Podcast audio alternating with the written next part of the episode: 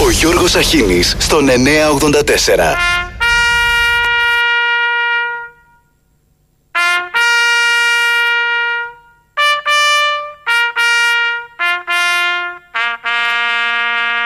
Είναι κανείς μέσα στο τρένο! Είναι κανείς μέσα στο τρένο! Είναι κανείς μέσα στο τρένο!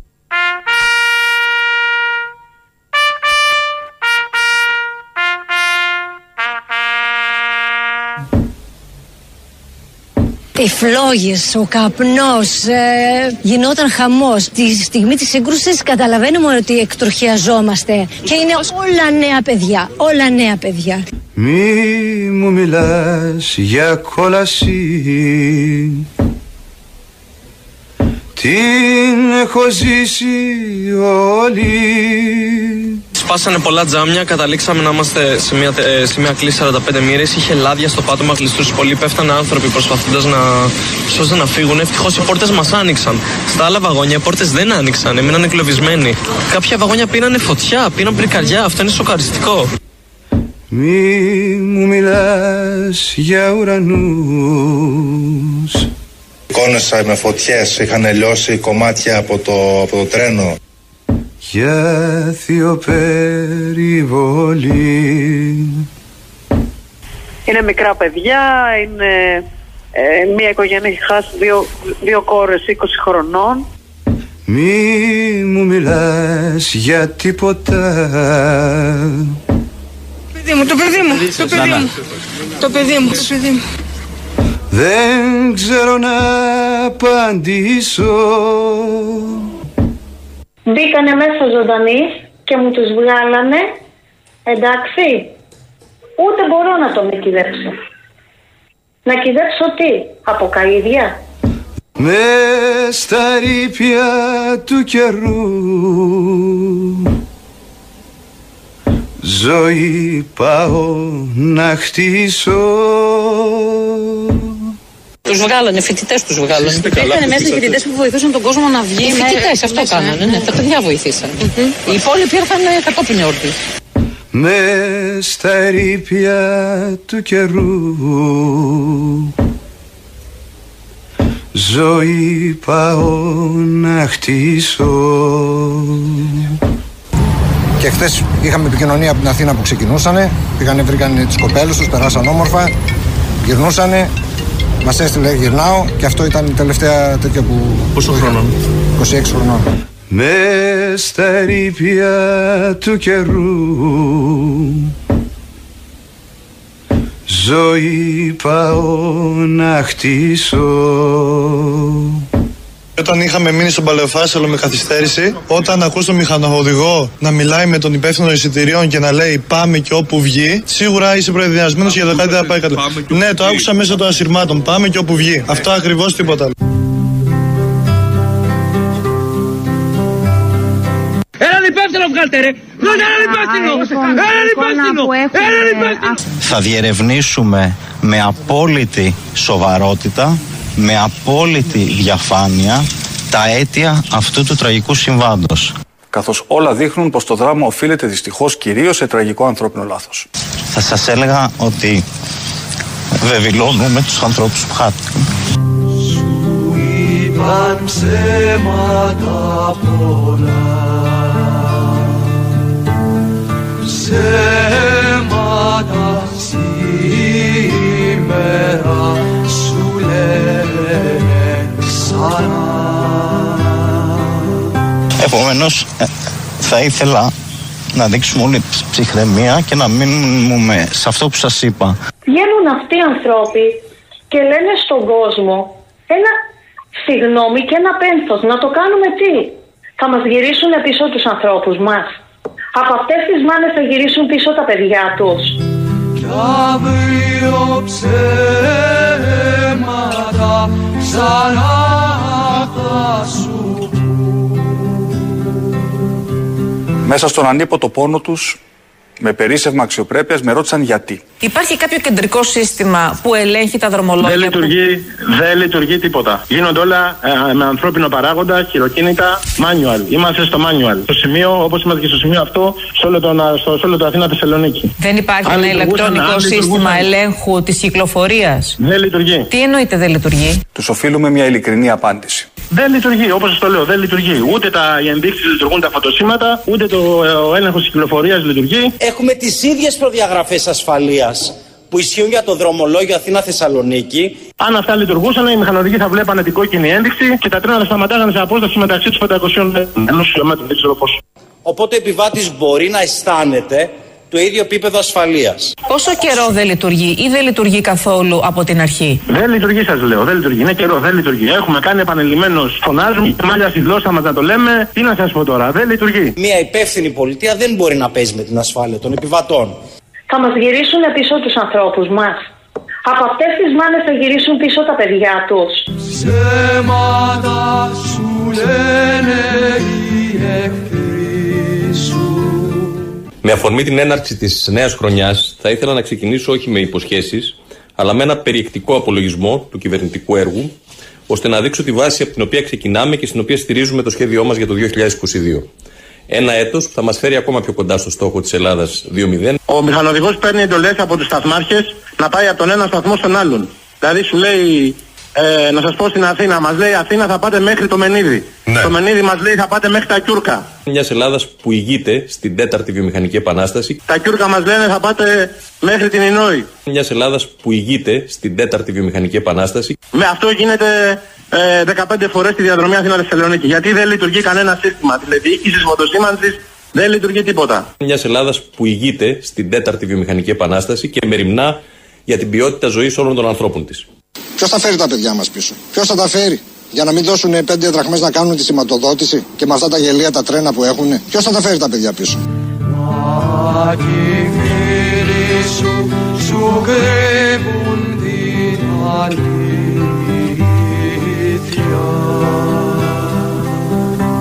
Είναι στιγμές βαθιάς οδύνης και θλίψης. Οι εικόνες που είδα είναι συγκλονιστικές. Ζούμε μια αδιανόητη τραγωδία. Δεν ξέρω αν ε, ο κύριος Τσίπρας και ο κύριος Πίρτζης οδηγήθηκαν στην υπογραφή της ιδιωτικοποίησης Τρενοσέ με χαρά ή με δάκρυα στα μάτια. Διότι δεν ήταν μόνο αντίθετη στην ιδιωτικοποίηση της εταιρείας ως αντιπολίτευση, αλλά έκαναν και ό,τι μπορούσαν επί μία διετία για να καθυστερήσουν μια σχεδόν ολοκληρωμένη διαδικασία από την προηγούμενη κυβέρνηση.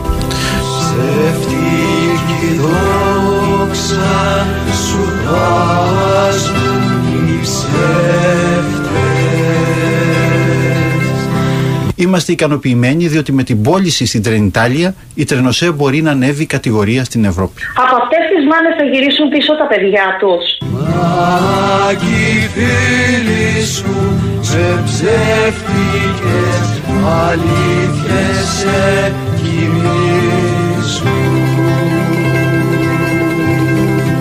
Θέλω να εκφράσω τα θερμά μου συλληπιτήρια στις οικογένειες των θυμάτων που έχασαν με τόσο άδικο τρόπο τη ζωή τους. Αυτά είναι μηχανήματα που έχουμε προμηθευτεί ή έχει εγκριθεί κονδύλι για να αγοραστούν ή τα έχουμε και δεν λειτουργούν; Κάποια έχουν αγοραστεί και δεν έχουν ολοκληρώσει την τοποθέτησή τους. Πότε δεν αγοράστηκαν; Ε, πολύ, πολύ πριν, το 2000. Το 2000, το πριν έτσι. Μας έλεγαν για χρόνια για μακέτες. Όλα τα έργα είναι μακέτες. Είναι μακέτο τούτο το έργο. Ενώ υπάρχουν οι τεχνικές δυνατότητες τώρα και πολλά χρόνια Πότε αγοράστηκαν; Το 2000 Να κρέμονται τόσες ζωές σε ένα ανθρώπινο χέρι. Είναι μακέτο τούτο το έργο. Πού είναι τώρα όλοι τους να μιλήσουνε; Περιμένουν τις εκλογές για ποιο λόγο, για ποιο πράγμα Η ανθρώπινη ζωή είναι πάνω απ' όλα ψεύτικα όνειρα. Είναι γνωστά αυτά. Χρόνια. Σε εμάς που δεν τα γνωρίζουμε, γι' αυτό σας ρωτώ. Γιατί... Προφανώς είναι κάτι το οποίο δεν είναι μέρος της επικαιρότητας της δημοσιότητας. Γι' αυτό εγώ δεν μπορώ να κάνω κάτι. Πάντως Ναι, δεν είναι έτσι, γιατί προφανώς αν είχαμε αυτή τη γνώση, καταλαβαίνετε ότι θα ήταν ε, το μεγαλύτερο μέρος της επικαιρότητας. Πιστέψτε με κυρία Σαράφογλου και δελτία τύπου έχουμε βγάλει και αυτά έχουν δημοσιευτεί και εξώδικα έχουμε στείλει και απεργίες έχουμε κάνει. Δυστυχώς ε, η κάλυψη δεν είναι αυτή που έπρεπε για, αυτά, για τόσο σημαντικά προβλήματα. Μέσα στον ανίποτο πόνο τους, με περίσσευμα αξιοπρέπειας, με ρώτησαν γιατί. Έχουμε αποστείλει το τελευταίο εξώδικο τον Οκτώβριο του 2022 το οποίο περιγράφει αυτό που έγινε σήμερα. Κουμπάς με ψεύτικα όνειρα Η δικαιοσύνη θα κάνει τη δική της δουλειά. Οι ευθύνες θα αποδοθούν. Υπάρχει πληροφορία ότι ο γιος του κυρίου Ντογιάκου είναι μετακλητός υπάλληλος στο Υπουργείο Μεταφορών. Και ο κύριος Ντογιάκου ανέλαβε την έρευνα για τι συνθήκες του ατυχήματος. Αν ισχύει, που εσείς θα μας πείτε με βεβαιότητα, δεν υπάρχει ένα ουσιαστικό ασυμβίβαστο; Ο κύριος Ντογιάκος, ιός, είναι μετακλητός συνεργάτης από το 2019 του παρετηθέντος Υπουργού κ. Κώστα Καραμαλή. Παρετούμενος ο Υπουργός, πάβει και μετακλητή σχέση νομίζω, αλλά ε, εδώ μιλάμε για ε, ένα ζήτημα το οποίο νομίζω πρέπει να το αντιμετωπίζουμε πέρα και πάνω από τέτοιου είδους προσεγγίσεις. Θα δουλέψουμε ώστε αυτό το ποτέ ξανά που άκουσα στη Λάρισα να μην μείνει λόγος κενός. Βγήκε ο κύριος Μητσοτάκης και είπε αυτό το λάθος δεν θα επαναληφθεί. Οι, οι, οι νεκροί μας είναι λάθη. Οι νεκροί μας είναι λάθη. Και δεν θα ξαναγίνει. Τον νικτήρο τον κύριο Μητσοτάκη. Καθώς όλα δείχνουν πως το δράμα οφείλεται δυστυχώς κυρίως σε τραγικό ανθρώπινο λάθος. Είναι προδιαγεγραμμένο έγκλημα. Οι ευθύνες πρέπει να αποδοθούν και οι κρατικές και οι κυβερνητικές και της ιδιωτικής εταιρείας και οι ατομικές ευθύνες που υπάρχουν, υπάρχουν όλες δεν πρέπει να παραγραφούν, δεν πρέπει να ξεχαστούν. Πάμε και όπου βγει. Μπήκανε μέσα ζωντανοί και μου τους βγάλανε. Εντάξει. Ούτε μπορώ να το μικηδέψω. Πάμε και όπου βγει. Πρόκειται για ένα έγκλημα και όχι για ατύχημα. Ένα, ένα έγκλημα το οποίο το είχαν περιγράψει οι εργαζόμενοι. Η Ελλάδα πεθαίνει. Πεθαίνουμε σαν λαός. Κάναμε τον κύκλο μας. Δεν ξέρω πόσες χιλιάδες χρόνια ανάμεσα σε σπασμένες πέτρες και αγάλματα. Και πεθαίνουμε.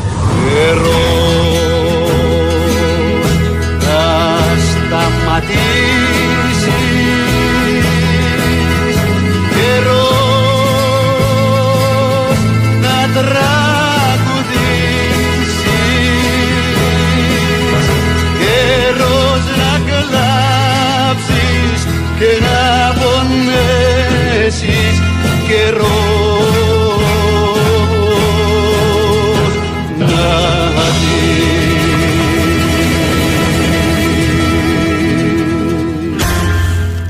Καλημέρα, καλημέρα. Παρασκευή 3 Μαρτίου. Ξεκινήσαμε με μια διαφορετική εισαγωγή σήμερα από τον Παντελή Μπότσι. Αν θέλετε θα το πω είναι μια κατάθεση, ένα ντοκουμέντο, πολιτικό ντοκουμέντο των ευθυνών όλων. Όλων μας. Και δεν μπορούσε να γίνει διαφορετικά σήμερα, δεν έχει χαχαχού και χαχαχά. Αλλά νομίζω ότι μέσα σε αυτό το ηχητικό 15 περίπου λεπτά περιγράφεται η Ελλάδα του 2023. Όπως λέει και η Νίκη όλες αυτές τις μέρες ψάχνω τις δικές μου ευθύνες. Σήμερα ο Παντελής μέστησε στον τοίχο. Αυτό μου αξίζει, αυτό μας αξίζει. Και ο Λεωνίδας από τα Γιάννητσά καλημέρα. Δυστυχώς το πέτυχε ο Παντελής και σήμερα Αλλά είμαστε έξαλλοι ο Χρήστος λέει: Ρωτήστε και τους εργολάβους των εθνικών οδών για το χάλι και την εσκεμμένη υποβάθμιση του σιδηροδρομικού δικτύου. Τι έχουν να μας πούν άραγε όλα στο βωμό του χρήματος. Έχουν να μας πούν, Χρήστο. Έχουν πάρει τις εργολαβίες και τσακώνονται για την τηλεματική. Αυτό έχουν να μας πούν. Λοιπόν, Παρασκευή 3 Μαρτίου.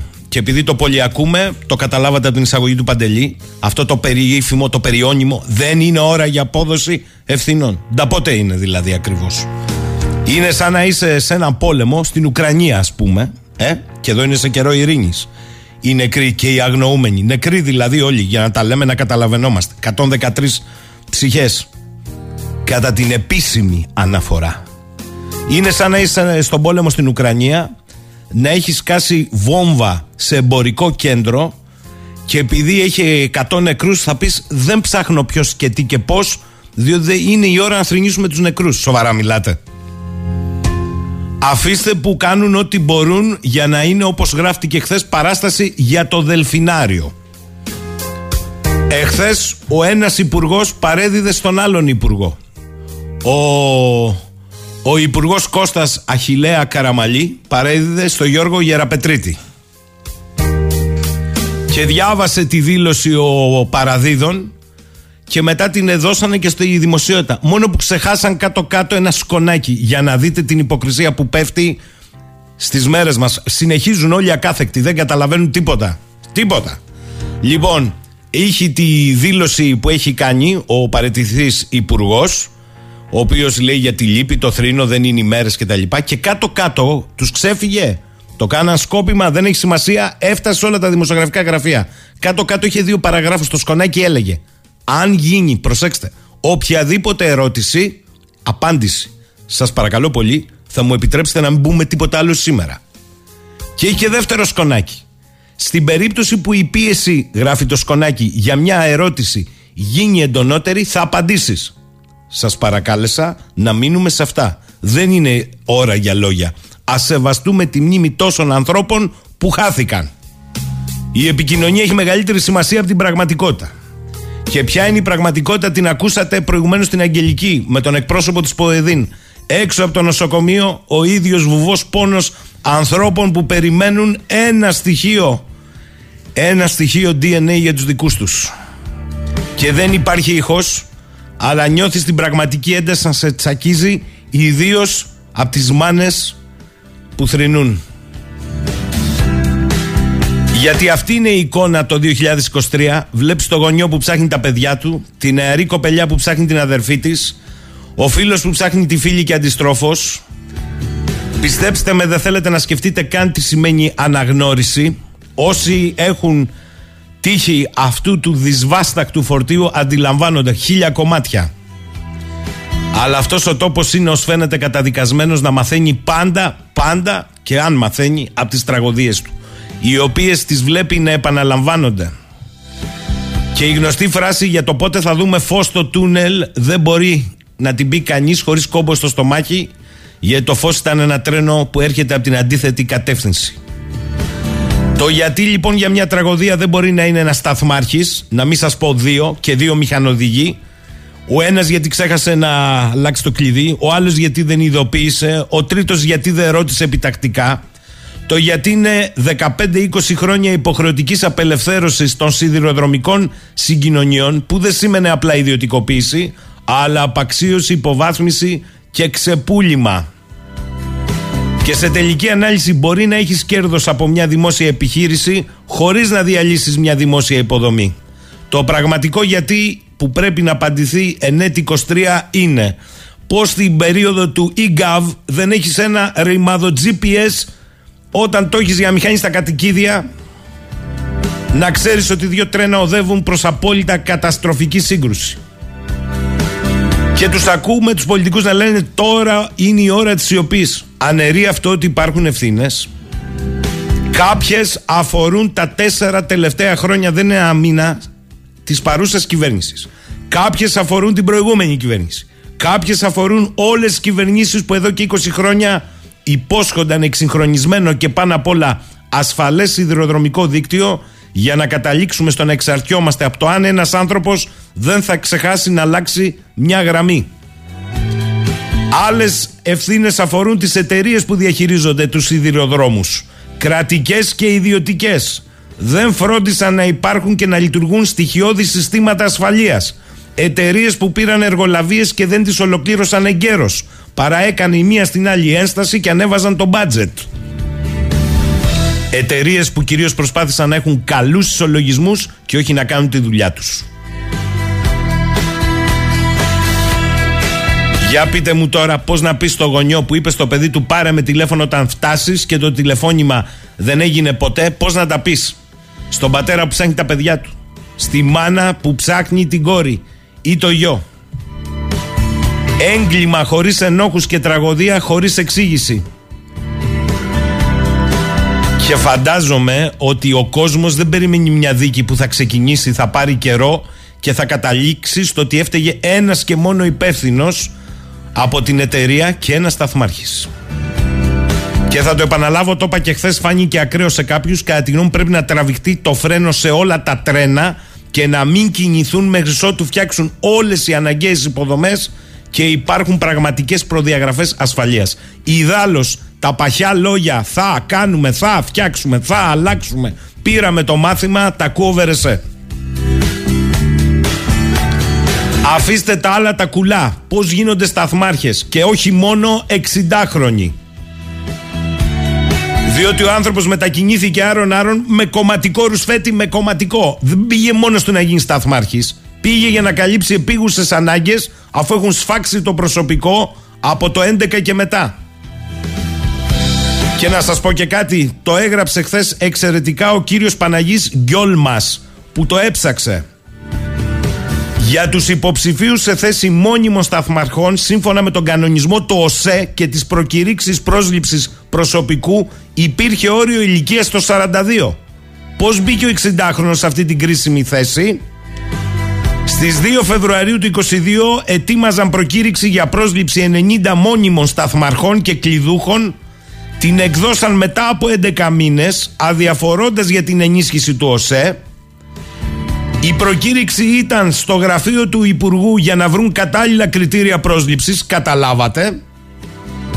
Ζήτησαν υποβολή αιτήσεων 19 Δεκεμβρίου του 22 στις 2 Ιανουαρίου του 23 για να έχουν τη μικρότερη δυνατή συμμετοχή υποψηφίων και μετά πήγαμε στο να καλύψουμε τις ανάγκες με μετατάξεις και εξάμεινα προγράμματα ή με μπλοκάκια. Τι δεν καταλάβατε. Ακόμη και οι μηχανοδηγοί βγήκαν και κατήγγυλαν ότι το εκπαιδευτικό από την εταιρεία των μηχανοδηγών ήταν λιπέστητο με μη έμπειρους για την εκπαίδευση και αναγκάστηκαν μετά από έλεγχο της ανεξάρτητης ρυθμιστικής αρχής των τρένων να ξαναγυρίσουν τους έμπειρους πίσω. Μετά δεν είδαν, δεν ξέρουν τίποτα για το έγκλημα κανείς.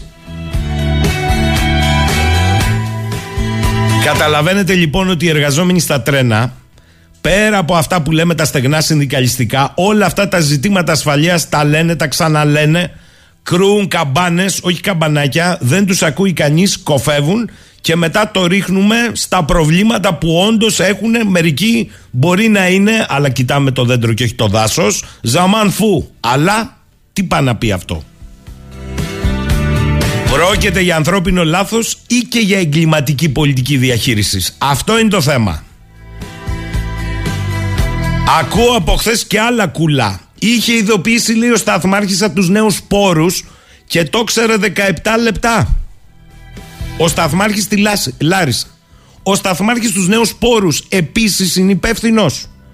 Και αν είχε ειδοποιήσει, τι του είπε ο σταθμάρχης στη Λάρισα; Ότι από τη γραμμή καθόδου ανεβαίνει επιβατικό; Μπορούσε αυτός να ειδοποιήσει το εμπορικό; Το εμπορικό άκουγε; Επιχείρησε ο ένας ή ο άλλος σταθμάρχης. Εκεί θα πάει η δουλειά όμως. Τα κάναν όλα κουλουβάχατα. Τα συστήματα ασφαλείας να μπλοκάρουν τα τρένα, πούντα.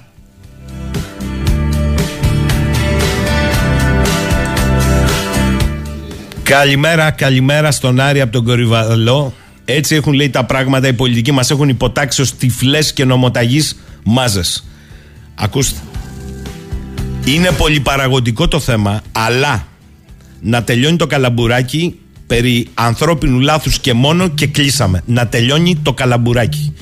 Οι εκπρόσωποι των εργαζομένων το έχουν πει από την αρχή. Από όλους τους κλάδους. Το έχουν πει από την αρχή. Έστω ότι ήταν, εγώ θα το πω, ανθρώπινο λάθος. Μόνο. Έστω ότι ο άνθρωπος πάθαινε εγκεφαλικό.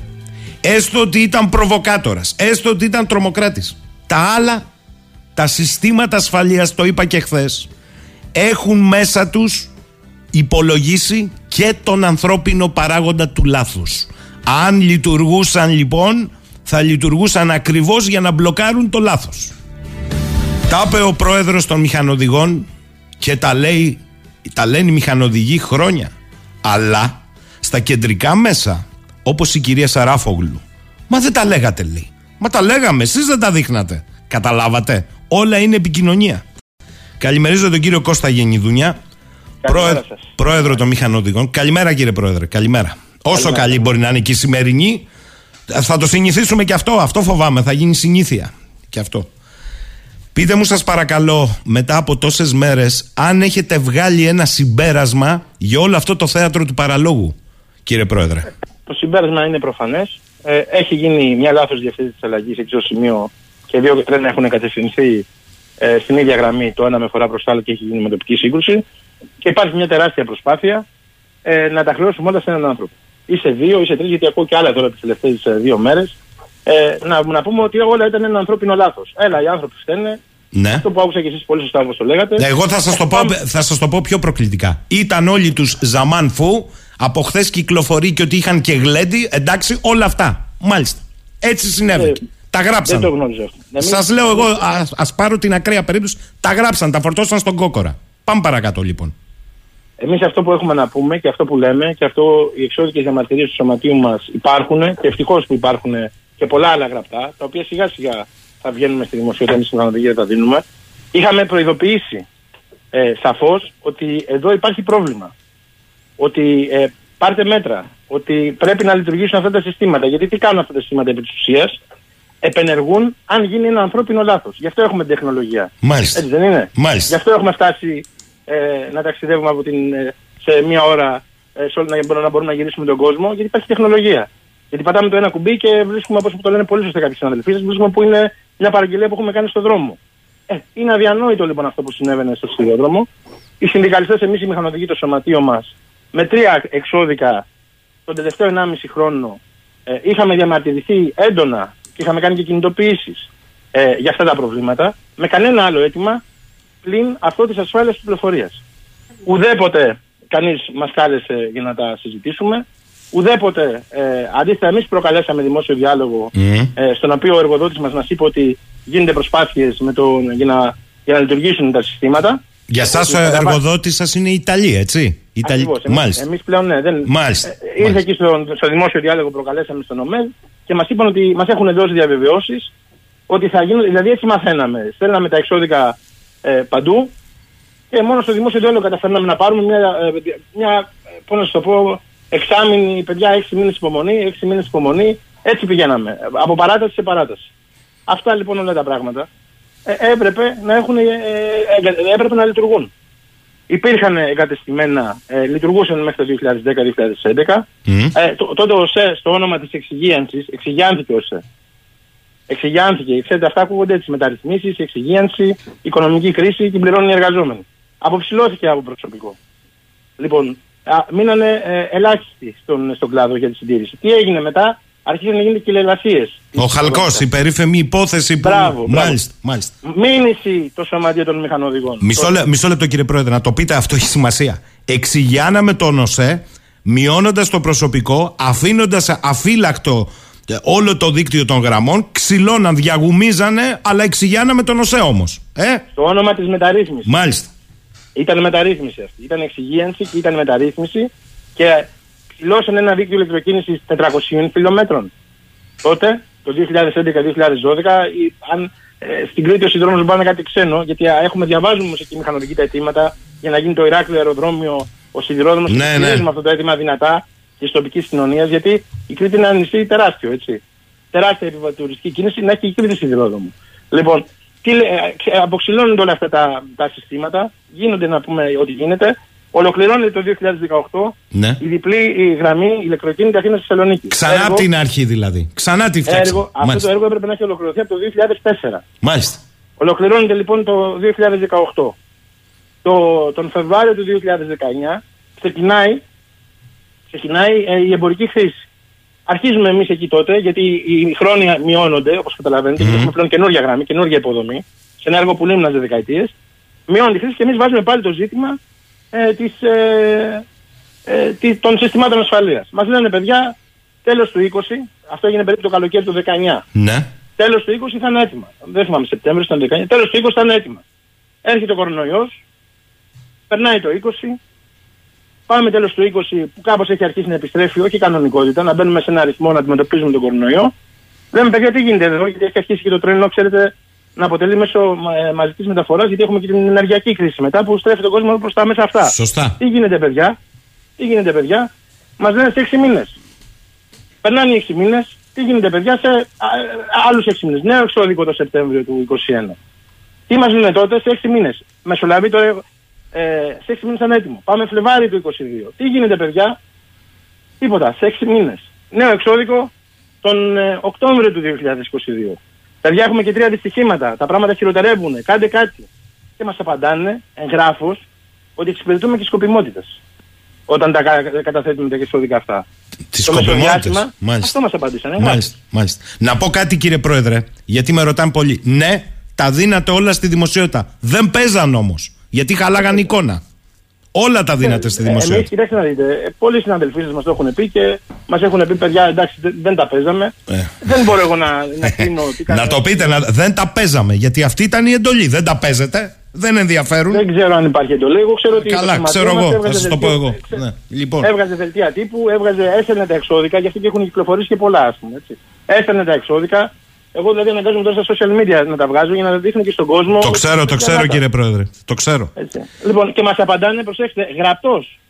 Ότι εξυπηρετείται σκοπιμότητα που τα λέτε όλα αυτά και ότι λέτε ψέματα. Αυτό μας απαντήσανε, γραπτός. Έτσι. Ε, χωρίστε. Κύριε Και μας Πρόεδρε, έχει μείνει στο.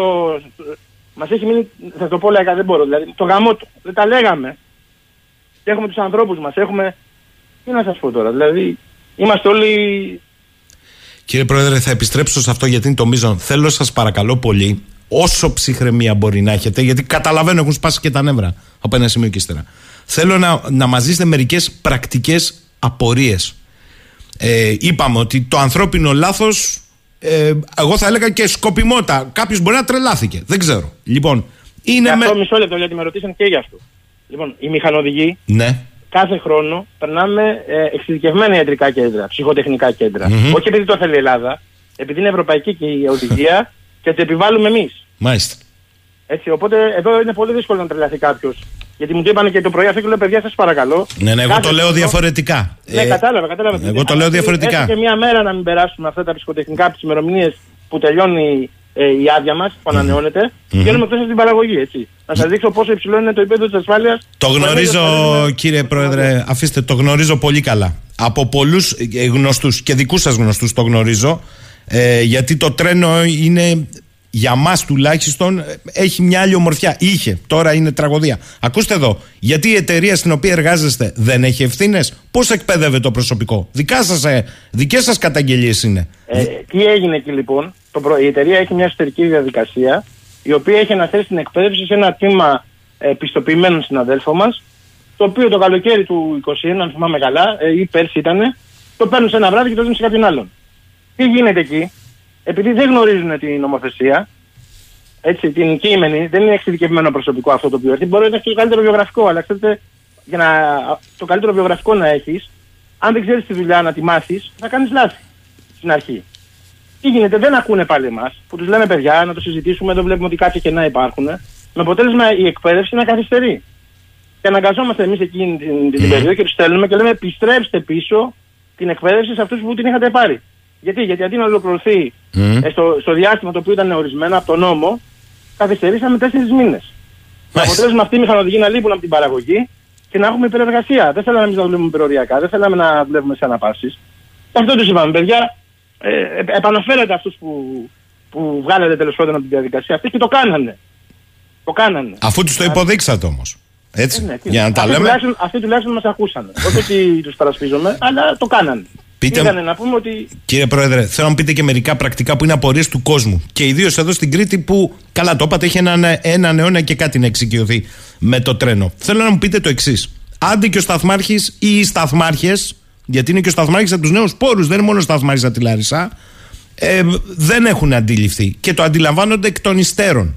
Υπάρχει τρόπος να ειδοποιηθούν οι συνάδελφοί σας που και αυτοί πέθαναν οδηγώντας τις μηχανές. Υπήρχε αν, τρόπος αν λειτουργούσε η τηλεδιοίκηση, Ναι. θα έβλεπε ότι τα δύο τρένα κατευθύνονται το ένα πάνω στο άλλο. Αν λειτουργούσαν τα φωτοσύματα, Ναι. που είναι προπόθεση της τηλεδιοίκησης, ο μηχανοδηγός θα είχε μια ένδειξη κατά την πορεία του στην αρχή κίτρινο, όπως λέμε στον δρόμο, το οποίο θα τον προειδοποιούσε ότι το επόμενο φανάρι είναι κόκκινο. Και εκεί ο μηχανοδηγός λοιπόν θα ξεκινούσε τη διαδικασία να σταματήσει, θα σταματούσε αυτός στο κόκκινο που θα έβρισκε μπροστά του, ακόμα και σε αυτή τη γραμμή τη μία, και αντίστοιχο άλλος ο συνάδελφος, ο οποίος κατέβαινε από τη λαρισα θα σταματούσε στο κόκκινο που θα έβρισκε, το, θα διάβαζε το σύστημα ότι έρχεται από την άλλη πλευρά από τη Θεσσαλονίκη, από τη Θεσσαλονίκη ένα τρένο, και τα τρένα θα σταματούσαν σε απόσταση 1,5 χιλιόμετρο το ένα από το άλλο. Μάλιστα. Αυτά δεν υπήρχαν. Άρα γι' αυτό και ήταν όλα κόκκινα. Μας κάνει εντύπωση. Δεν λειτουργούσαν στην ουσία. Σωστά; Ε, Ακριβώς. Και του λέει στο ηχητικό που έχει βγει, Ναι. με κόκκινο, ε, ε, περάστε, ε, παίρνω το κόκκινο με νούμερο 47 όπως έχει βγει. Μάλιστα. Σε αυτή την επικοινωνία που είναι αποσπασματική, πρέπει να πω. Ένα απόσπασμα έχουμε δει. Δεν έχουμε δει το όλο. Ακριβώς. Έτσι. Ακριβώς. Και εμείς τοποθετούμαστε με βάση αυτό που έχουμε ακούσει. Μάλιστα. Σας πάει καλά η συνομιλία του συναδέλφου σας. Ε, προσέξτε, σας ρωτώ με το Σταθμάρχη, γιατί βρέθηκε πρώην Σταθμάρχης να πει ότι κανονικά έπρεπε να πει ο Σταθμάρχης στο συνάδελφό σας από ράγες καθόδου και να απαντήσει ή να απαντήσει ο ίδιος ο μηχανοδηγός, μα με βάζεις στην κάθοδο. Το μα με βάζεις δεν προβλέπεται να το πει αυτό, γιατί εφόσον το βάζεις στην κάθοδο... Ναι. Να κάνει αναγγελία ότι είναι σε γραμμή καθόδου; Ναι, ε, ε, έπρεπε ο Σταθμάρχης να του πει ότι βγαίνει σε μονή γραμμή καθόλου. Αυτό δεν ακούγεται στο ηχητικό. Αλλά επειδή δεν έχουμε όλο το ηχητικό, Μάλιστα. δεν μπορώ να τοποθετηθώ εγώ. σε αυτό. Σωστά, Αυτό σωστά. που- Οφείλει, έπρεπε να οφείλει, γίνει, μισό έπρεπε λεπτό. να- ε, Μισό λεπτό. Θα μου τα πείτε. Θα μου τα, εδώ θα τα πείτε όπως πρέπει. Δεν πρόκειται να λογοκρίνω τίποτα, πιστέψτε με. Ακούστε μου όμως. Όφιλε ο μηχανοδηγός να πει ότι να κάνει φωνητική αναγγελία ότι είναι σε γραμμή καθόδου ή μόνος ο σταθμάρχης; Δεν είναι υποχρέωση ρητή, όχι. Γιατί εκεί λοιπόν Μάλιστα. ο μηχανοδηγός ε, ε, έρχεται από μια μονή γραμμή καθόδου. Το τρένο ερχόταν ήδη από μια μονή γραμμή καθόδου για να καταλάβετε. Μμμ. Μπαίνει στο σταθμό της Λάρισας και συνεχίζει από μονή καθόδου πάλι. Συνεχίζει από τη γραμμή καθόδου. Μάλιστα. Προφανώς ο συνάδελφος εκείνη τη στιγμή ε, είχε στο μυαλό του ότι ε, πάμε στην ε, γραμμή καθόδου, συνεχίζουμε από εκεί που ήρθαμε, να το πω απλά. Μάλιστα. Έτσι. Μάλιστα. Αυτό. Και, α, και ακούμε, σας λέω και πάλι το αποσπασματικό κομμάτι. Σωστά, Δεν σωστά. ακούμε- Το είπα εγώ πρώτος. Μη, μη στεναχωρήσετε. δεν Γιατί ακούμε, είδα. δηλαδή, ε, νομίζω και ο πλέον καταλαβαίνει. Είδα κάνουν αναλύσεις επί αποσπασμάτων. Ε, Πείτε μου, αυτό λοιπόν το σύστημα ασφαλείας ουσιαστικά δεν υπάρχει. Άλλος τρόπος από τη στιγμή που όλα σας άκουσα από την πρώτη μέρα που το είπατε, όλα είναι στο manual, χειροκίνητα. Άλλος τρόπος λοιπόν, ρε παιδί μου, κατάλαβα την τελευταία στιγμή ότι έχω κάνει μπαρούφα. Να ειδοποιήσω το μηχανοδηγό. Υπάρχει; Αν λειτουργούσε η τηλεδιοίκηση δεν το βλέπε, θα μας φώναζε. Χωρίς Θα φώναζε. τηλεδιοίκηση, Δεν μπορεί, όχι. αυτά τα ασύρματα που λένε τα... οι ασύρματοι λειτουργούν; Σε ασύρματι απλά μιλάμε στον ασύρματο, όπως ακούσατε τη συνομιλία μας. Μάλιστα, θα μπορούσε να του μιλήσεις Αν, στο- αν το έβλεπε, Ναι. ε, θα μπορούσε να, να φωνάξει: Παιδιά, σταματήστε. Μάλιστα. Ή θα μπορούσε να τον πάρει κινητό, πιάνουν τα κινητά; Σε εκείνο το σημείο πιάνουν θα μπορούσε, ναι. Ακόμα και αυτό, ναι, θα μπορούσε να το πει. Μάλιστα. Αν είχε το κινητό του εκείνη τη στιγμή. Δεν είμαστε γιατί με ρωτάει κάποιος, είσαστε φίλοι, λέει και μιλάτε στον Νίκο. Λέω, δεν είμαστε φίλοι. Ε, απλά εξοικείωση τη καθημερινότητας και επειδή αυτή τη διαδικασία οι μηχανοδηγοί, γιατί δεν λειτουργούν τα συστήματα, την κάνουμε 20 φορές την ημέρα, Μάλιστα. στο 8 ώρο μας. Μάλιστα. Μιλάμε με τους ανθρώπους επαγγελματικά, όχι φιλικά, δεν είναι φίλοι μας. Σωστό, σωστό. Σωστό προ Θεού, μα. μα αλίμονο. Πείτε μου, σας παρακαλώ, αυτά τα ίδια δεν ισχύουν και για το σταθμάρχη στους νέους πόρου. Δηλαδή, γιατί από ασφαλώς χθες και- παίζει, ακούστε, παίζει από χθες, εγώ καταλαβαίνω που πάει η δουλειά, να φορτωθεί μόνος στους ανθρώπους. Παίζει από χθες, μα ο σταθμάρχης των νέων πόρων ενημέρωσε το σταθμάρχη της Λάρισας ότι είχε 17 λεπτά που, που ήταν σε κάθοδο η εμπορική. Αν είχε, δεν του είπε ο άλλος ότι μα την κάθοδο έχω. Θέλω να πω ότι εδώ αρχίζει και λειτουργεί μια ιστορία ότι είναι μεταξύ ανθρώπων. Που είναι και μεταξύ ανθρώπων τα λάθη. Καταλάβατε; Όπου, όπου υπάρχουν άνθρωποι, υπάρχει και η τεχνολογία. Είπατε πολύ σωστά προηγουμένως ότι αν πάθει ένας, κάτι, ένα, μια, ένα έμφραγμα, το που δουλεύει κάποιος, έτσι. Μμμ. Στους μηχανοδηγούς για παράδειγμα υπάρχει συσκευή η οποία λειτουργεί, γιατί αλλιώς δεν ξεκινάμε. Έτσι. Ε, υπάρχει συσκευή η οποία λειτουργεί πάνω στο τρένο και η οποία αν κα- πάθει κάτι, πά- πάθει κάτι ο μηχανοδηγός άμεσα παιδίζει το τρένο, σταματάει. Αν αισθανθούμε άσχημα, δεν ανταποκριθούμε, ε, είναι κάθε 10 δευτερόλεπτα, κάθε 5 με 6 δευτερόλεπτα έως 10, ένας σχετικό βόμβος που ακούγεται μέσα στην καμπίνα μηχανοδηγού, η οποία εμείς πρέπει να κάνουμε μια κίνηση για να επιβεβαιώσουμε ότι είμαστε, να το πω ζωντανή, ότι, δεν, ότι είμαστε καλά. Αυτό. Ε, πείτε μου, Είναι αυτό η τεχνολογία που σας λέω. η Αυτό τεχνολογία είναι. δηλαδή- Ναι, έχετε δίκιο. Πείτε μου, επειδή ε, ξέρω ότι οδηγάτε αυτά τα τρένα και εσείς δεν είστε. Ε, κάθε μέρα. το- Κάθε μάλιστα. μέρα. Τι είναι η καθημερινότητά σας στην πραγματικότητα δηλαδή και όχι αυτό το ωραιοποιημένο που μας εμφάνιζαν. Γιατί εσείς παίζατε και μέσω ημών ε, με ήττα έπαιζε και τη ζωή του τελικά από ό,τι κατάλαβα κοροναγράμματα το επι- επιβατικό κοινό. Τι ήταν αυτό που, που, που συμβαίνει κάθε μέρα; Κοιτάξτε να δείτε. Ε, το θέμα το αν έπαιζε κορώνα γράμματα, εγώ δεν συμφωνώ εκεί. Γιατί εγώ δεν μπαίνω σε ένα τρένο αν θεωρώ ότι. σαν επαγγελματίας σας μιλάω, ότι παίζω τη ζωή μου κορώνα γράμματα. Υπάρχουν κανονιστικές διαδικασίες οι οποίες. Μα δεν την παίζατε όταν δεν είχατε συστήματα ασφαλείας. Το, το καλύτερο σταθμάρχη, το καλύτερο δίδυμο κανονικά σταθμαρχών να είχατε, πάλι θα την παίζατε κοροναγράμματα. Διότι αν κάναν λάθος και οι δύο, και οι δύο, δεν θα υπήρχε. Καταλαβαίνω τι λέτε, καταλαβαίνω. Ε, Επειδή όμως εδώ είναι τα πράγματα έτσι κανονιστικά και ο επαγγελματισμός των συναδέλφων είναι όσο πιο πολύ, η εκπαίδευση τους όσο πιο πολύ αυστηρή γίνεται, εγώ, δεν, εγώ προσωπικά, επειδή έχω και δύο παιδιά δηλαδή, δεν θα ανέβαινα σε ένα τρένο α- αν ήξερα ότι παίζει τη ζωή μου κοροναγράμματα. Να όμως που Ανεβαίνω, ανεβαίνατε. Γιατί. ε, ανεβα- και θα ανεβαίνω, γιατί ε, δεν είναι έτσι τα πράγματα. Δηλαδή, μετά από ένα δυστύχημα στους αυτοκινητοδρόμους, δεν σταμάτησαμε να χρησιμοποιούμε τα τρένα. Θα σας Τα- ρωτήσω γι' αυτό, θα σας ρωτήσω για τους Ναι. αυτοκινητοδρόμους. Μην βιάζεστε. Θέλω Κοίτα, να... Εγώ θέλω να είμαι. Εδώ θα διαφωνήσουμε. Κύριε Πρόεδρε, με καλή διάθεση σας το λέω. Ναι. Για μένα, αν δεν μπουν τα συστήματα αυτά, κανονικά δεν πρέπει να, ξανα... να λειτουργήσουν τα τρένα όσο σας φανεί βαρύ και να βρει τρόπο το δημόσιο και ο ιδιώτης να σας πληρώνει. Να κάθεστε και να σας πληρώνει, μόνο έτσι θα πονέσει. Να κάθεστε και να σας πληρώνει μέχρι να τα βάλει τα συστήματα ασφαλείας. Δεν γίνεται αλλιώς. Κοιτάξτε να δείτε. Εδώ ερχόμαστε Και το στην- λέω με πλήρη επίγνωση. Να σας πληρώνει, να Εδώ πονάει η ερχόμαστε- τσέπη του και εγώ- να κάθεστε. Θα διαφωνήσω μαζί σας στην εξής λογική. Ότι μπαίνουμε σε μια, σε, σε μια, σε μια σκέψη η οποία σε κάθε τι που θα συμβαίνει ε, στο δημόσιο βίο και επηρεάζει την κοινωνία, μεταφορές δηλαδή, καράβια, αεροπλάνα, Μάλιστα. ε, αυτοκίνητα, αν οτιδήποτε συμβεί, γιατί ας πούμε όλα αυτά ελέγχονται από ανθρώπους, έτσι. Μμμ. Δηλαδή, η, το, το, ένα- το, το, αν ένα, μια νταλίκα είναι φορτωμένη καλά, όπως γίνει στα τέμπη, θυμάστε τότε. Ναι, Ελέγχεται βεβαίως. από άνθρωπο. Αν ένα καράβι είναι καλό, ελέγχεται από άνθρωπο. Θυμάστε, είχαμε και το ναυάγιο πριν 20 χρόνια. Μμμ. Αν ένα αεροπλάνο πετάει, ελέγχεται από άνθρωπο. Αν μπούμε λοιπόν στη διαδικασία ότι ό,τι ελέγχεται από άνθρωπο ε, πρέπει να σταματήσει να κινείται μετά από ένα ατύχημα, δεν θα καταλήξουμε πουθενά. Όχι, δεν θα μπω σε Εμείς αυτή τη αυτό- διαδικασία. ε, θα μπω στη αυτό- διαδικασία όμως ότι όλα αυτά που περιγράφετε έχουν μερικά συστήματα ελέγχου και ασφαλείας. Π.χ. τα αεροπλάνα. Αυτό που πρέπει να Εδώ κάνουμε, και τα λοιπόν- τρένα σε όλη την Ευρώπη. Το ξέρετε καλύτερα από μένα, είστε πιο έμπειρος. Εδώ, λοιπόν, Φαντάζομαι εδώ, ότι δεν λοιπόν, έχει. Ακούστε με λίγο. Στο Μόναχο που φεύγουν 100 ταυτόχρονα, δεν έχει 100 σταθμάρχες. Τον καθένα αέρα από ένα τρένο. Όχι, έχει Έτσι. τηλεδιοίκηση. Έχει τηλεδιοίκηση. Εδώ Μάλιστα. λοιπόν τι έχει γίνει και τι θα μπορέσει να γίνει ακόμα παραπάνω, να ενισχυθούν οι σταθμάρχες, είναι το ένα αυτό. Ναι. Ε, ε, έχουμε ήδη μειωμένες ταχύτητες, ας πούμε, στον προαστιακό Αθήνας, όπου είναι ένας ο μηχανοδηγός. Έχουμε ήδη μειωμένες ταχύτητες στα 120 χιλιόμετρα. Άρα εκεί η αποφυγή ενός ατυχήματος είναι ε, πολύ δύσκολη. Ακόμα και αν κάνει λάθος κάποιος, μειώνει την ταχύ- είναι μειωμένη η ταχύτητα του σειρμού. Καταλάβατε, μπορούμε να το δούμε και αυτό. Έχουμε δύο μηχανοδηγούς όπου είναι on board. Μπορούμε και να κάνουμε και άλλες διαδικασίες. Να, να βρούμε και απ' έξω το- τι γινόταν. ε, Γιατί και απ' έξω τα τρένα ε, κυκλοφορούσαν πριν ε, ε, την τεχνολογία αυτή με κάποιες άλλες κανονιστικές διαδικασίες. Δεν το είχαμε αυτό από το 70 το σύστημα. Μμμ. Έτσι, υπήρχαν συστήματα τα οποία διασφάλιζαν όσο κυκλοφορούσαν τα τρένα ε, και στην Ευρώπη ότι αυτή υπάρχει κανονιστικά δικλείδες. Κύριε Γιαννιδούνια, να εγώ δούμε λοιπόν. τι ξέρω, συμβαίνει εκεί. αγαπάτε. η- η- η- δεν είναι απλά έργο για σας, είναι η ζωή σας στο τρένο. Το ξέρω. Οι, οι εργαζόμενοι στο τρένο είναι άλλο μεράκι. Όμως ακούστε, εγώ και δεν απευθύνεται σε εσάς αυτό. Πιστεύω ειλικρινά σας το λέω μ, με όλη μου την ψυχή ότι ο μόνος τρόπος να καταλάβει και η εταιρεία και ο ΣΕ και να τους πο- πονάει και να ματώνει και να είναι και απέτηση του λαού είναι να κάθεστε όπως τα ακούτε. Να πληρώνεστε και με μπόνους μέχρι να το φτιάξουν. Μόνο τότε θα καταλάβουν. Διότι δεν πρόκειται να καταλάβουν ό,τι και να κάνετε εσείς. Θα περάσει μια εβδομάδα και θα σας πούνε πάλι βάλτε κάτω το κεφάλι, βάλτε πλάτη, είναι μια δύσκολη στιγμή. Τα ξέρετε αυτά πώς λειτουργούν. Θα τη βάλετε την πλάτη μέχρι το επόμενο δυστύχημα. Καταλάβατε. Δεν αντιδικό μαζί σας. Αντιλαμβάνομαι Όχι, τι δεν είναι- λέτε. Έχουμε μια άποψη την οποία συζητάμε. Δεν είναι κακό αυτό. Δημοκρατία έχουμε προς Θεού να πούμε. Ε, τα- το ακούω αυτό που λέτε. Δεν μπορώ να σας πω κάτι παραπάνω. Ε, εγώ είπα την άποψή μου και είναι.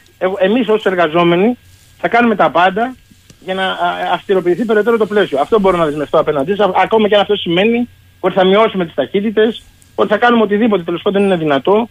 Ε, Γιατί για να- να αυστηροποιηθεί το εγκατέλειψαν, πλαίσιο. γιατί εγκατέλειψαν το σιδηρόδρομο, γιατί οι πάροχοι από δίπλα κονομάνε από τα διόδια και πολλοί από τους παρόχους είναι και στα συστήματα αυτά που δεν λειτουργήσαν γιατί ο ένας αντιμάχεται τον άλλον της τηλεματικής εννοώ ε, για να ανεβαίνει Κοιτάξτε, και το κόστος; όταν έχετε ένα τρένο το οποίο από την Αθήνα στη Θεσσαλονίκη θα κάνει 3 ώρες ή 3,5 ώρες, καταλαβαίνετε αυτό τι σημαίνει για, όχι, για το οδικό λόμπι, εγώ το χαρακτηρίζω έτσι. Θα παίρνει ο άνθρωπος, το επιβάτη, το, το αυτοκίνητο, το τρένο και θα πηγαίνει στη Θεσσαλονίκη σε 3 ώρες και 30 λεπτά, κέντρο με κέντρο. Καταλαβαίνετε, ας πούμε, εκεί στο, ε, στο Ηράκλειο, αν συνδεθεί το αεροδρόμιο και έχει Μμμ. μια ταχύτητα υψηλή, θα μπαίνει στο τρένο επιβάτης που ο επιβάτης που έρχεται από την Ευρώπη το πρώτο πράγμα που ψάχνει. Τρένο. Να- Ε, Μα- βέβαια. μάλιστα.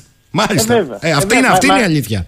Όλη η Ευρώπη έχει τρένα, μόνο η Ελλάδα δεν έχει. Είναι συνέπεια Ακριβώς. μεταμφιλιακή Άρα, αυτή. λοιπόν, αν γίνει και εκεί και συνδεθεί το νέο αεροδρόμιο εκεί που έχει περιοχή ε, με, το, ε, με, το, με τρένο, ο επιβάτη το πρώτος που κάνει που κατεβαίνει ο τουρίστας, πού είναι το τρένο, παιδιά; Αν δείτε εδώ δηλαδή στο Βενιζέλος τι γίνεται κάθε καλοκαίρι, ουρές. Και υπάρχουν απ' έξω και λεωφορεία, υπάρχουν και ταξί, ουρές. Ε, υπάρχουν λοιπόν τα, τα μέσα τα οποία ανταγωνίζονται στο σιδηρόδρομο είναι, υψηλή, είναι υψηλά τα συμφέροντα. Έτσι, το, το γνωρίζουμε εμείς οι σιδηροδρομικοί ε, και το λέμε. Δεν είναι κάτι το οποίο κρύβουμε. Είναι και αεροπορικές εταιρείες. Είναι ένα, ένα μπλοκ το οποίο αντιμάχεται την ανάπτυξη του μέσου στην χώρα χρόνια τώρα, όχι μόνο. Κύριε Γενιδούνια, αυτή η περίφημη, όπως το είπατε, το είπατε ωραία, ο εξυγχρονισμός, το ένα τ' άλλο, η ιδιωτικοποίηση, τα σπασίματα κτλ. Επειδή υπάρχουν και αλλαγού και στη Βρετανία, όπου μερικώς επανακρατικοποιήθηκαν μετά που σκάγανε το ένα πρόβλημα μετά το άλλο. Προσέξτε, αυτοί πήγαν να κάνουν τότε αυτό που κα- πάμε να κάνουμε και εμείς τώρα. Δηλαδή, πήγαμε να κάνουμε τώρα και μας φέρνουν και σε ευρωπαϊκά δικαστήρια, να ιδιωτικοποιήσουμε και τη συντήρηση της υποδομής. Και αυτό η Βρετανία επανακριτικοποιεί.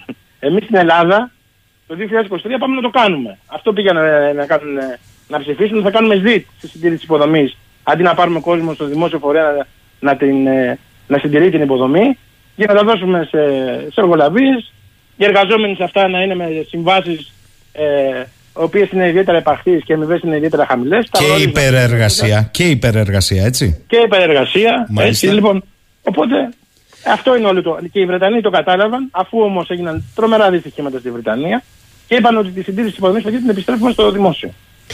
Λέει εδώ. Εμείς πάμε να τη δώσουμε στον ιδιώτη πάντως, να ξέρετε. Ναι, ναι, το ξέρουμε, το ξέρουμε. Εδώ, τα, εδώ δεν έχουμε τρένο, αλλά τα λέμε αυτά. Ο, φι- ο φίλος ο Δημήτρης Λύσης, σας παρακαλώ πολύ, ρωτήστε τον κύριο Πρόεδρο, ο οποίος έχει ένα εξαιρετικό ήρμολι.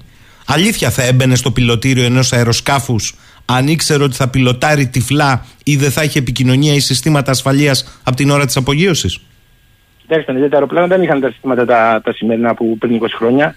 Υπήρχαν πιλότοι, υπήρχαν τρεις. Ναι, αλλά δεν είμαστε πριν 20 χρόνια και γι' αυτό παλεύετε εσείς. Ότι, Ναι. ότι ε, εμπιστευόμασταν και τους τους, ε, τους κανονισμούς που υπήρχαν, τη αεροπλοεία, όλα αυτά. Αν αυτό θέλουμε να το καταργήσουμε ως λογική, η απάντηση είναι ε, αν ένας άνθρωπος τσεκάρει αυτό το αεροπλάνο, τον εμπιστευόμαστε ότι το έχει τσεκάρει. Αν είναι ένας εργαζόμενος, ο οποίος ο εργοδότης από πάνω τον πιέζει, βάλει την υπογραφή γιατί πρέπει να φύγει. Τον εμπιστευόμαστε. Να πάμε σε αυτή τη λογική. θέλετε. Εγώ δεν πάω σε αυτή τη λογική. Δεν μου λέτε κύριε Πρόεδρε, επειδή ξέρω, ε, σας έχω παρακολουθήσει όχι τώρα, καιρό και λέτε μερικά πράγματα με το όνομά τους. Έπαιξε ρόλο όλα αυτά τα χρόνια της απαξίωσης και ο κακός εου- εννοούμενος συνδικαλισμός; Δηλαδή να αποφεύγονται πειθαρχικές ποινές γιατί ε, εμένα με κάλυπτε ο Γενιδούνιας και, ήταν- και ήμουν δικός του και με κάλυπτε είτε σε μηχανοδηγούς είτε σε σταθμάρχες είτε σε άλλες ειδικότητες. Παίξαν ρόλο και αυτά, πιστεύετε; Κοιτάξτε, να δείτε, εγώ δεν θα απολογηθώ για την κατάσταση των συνδικάτων στην Ελλάδα. Ε, έχω την άποψή μου, έχουμε την ευθύνη, την ευθύνη μας συνδικαλιστές. Ε, πρέπει να γίνει αυτοκριτική. Μμμ. Ενδεικτικό θα πω μόνο είναι ότι δεν χρειάζεται αυτοκριτική μάλλον. Όταν τώρα την άλλη εβδομάδα, εγώ για πρώτη φορά στη, στη συνδικαλιστική μου καριέρα, να το πω έτσι, στα 10 χρόνια που είμαι συνδικαλιστής, θα συμμετέχω στην συνέδριο τη ΓΕΣΕ. Η Ελλάδα έχει ε, ε, 5 εκατομμύρια εργαζόμενους, πόσοι είναι, τόσοι είναι. Μμμ. Η ΓΕΣΕ εκπροσωπεί ή συνδικαλίζονται, να το πούμε, 300.000 μόνο. Μάλιστα. Λοιπόν, αυτό σημαίνει ότι έχουμε ένα ατομικό πρόβλημα στο συνδικαλισμό. Μάλιστα. Και οι εργαζόμενοι, αν δεν εμπιστεύονταν τα συνδικάτα ή αν δεν τα εμπιστεύονται, γιατί εγώ τους καλώ και μέσα από την εκπομπή σας να οργανωθούν, υπάρχουν ε, υγιείς δυνάμεις του συνδικαλισμού που αγωνίζονται. Έτσι, λοιπόν, και πρέπει να, να οργανωθούν, να συσπηρωθούν, να διεκδικήσουν τα δικαιώματά τους. Χωρίς συνδικάτα δεν υπάρχει διεκδίκηση, δεν υπάρχει δικαίωμα, χάνονται όλα. Λοιπόν, εμ- και εμείς οφείλουμε ω συνδικαλιστές να κάνουμε την αυτοκριτική μας. Κύριε Κανένα, εγώ είμαι πρώτος που το λέω. Κύριε Γενιδούνια, επειδή είστε με, από τους αμ, οι αμεσότεροι συνεργάτες με σταθμάρχες και κλειδούχους. Α, Αυτό αντιλαμβάνομαι. Δεν δεν φαντάζομαι ότι λέω κάτι τρελό. Είστε κάθε μέρα στην την κατατριβή μαζί τους. Σοβαρά τώρα. Το μείζον θέμα είναι ότι ένας άνθρωπος εξάμηνης εκπαίδευσης καλής πιστοποίησης άπειρος όμως πήγε σε κομβική θέση πήγε από μόνος του δηλαδή πή- πήγε εμφανίστηκε και χτύπησε την πόρτα την άνοιξε μπήκε μέσα και είπε γεια σας γίνομαι σταθμάρχης Λάρισας κάποιος τον έβαλε εκεί Κάποιος δεν πρέπει να απαντήσει γι' αυτό. Ε, όχι εγώ πάντως. Α, ε, όχι εσείς αλλά επειδή έχετε μια κατατριβή σας ρωτώ δεν γι- Θα πρέπει κάποιος, θα πρέπει κάποιος να απαντήσει. Μάλιστα. Αλλά δυστυχώς δεν βλέπουμε να βγαίνει κόσμο. όχι βέβαια ο, αλίμονο, αλίμονο. Ναι, Ε, γιατί, κοιτάξτε, υπάρχει και αυτό σε κάποια στιγμή εμείς οι συνδικαλιστές να απολογούμαστε για λάθη τα οποία έχει κάνει εργοδοσία. Σε καμία περίπτωση. Να βγουν αυτοί που είναι υπεύθυνοι και να απαντήσουν. Ναι, εγώ συμφωνώ. Ούτε η εταιρεία Α, για αυτό την είναι. ώρα, ούτε ο ΣΕ.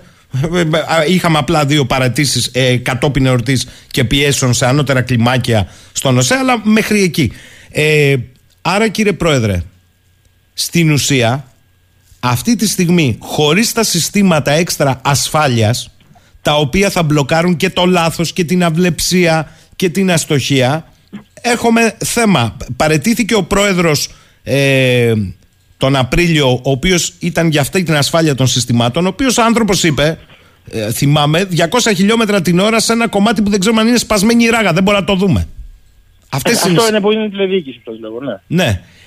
Άρα, τελικώς τι πρέπει, τι πρέπει κατά τη γνώμη σας, όχι να γίνει, το είπα τι πρέπει να γίνει.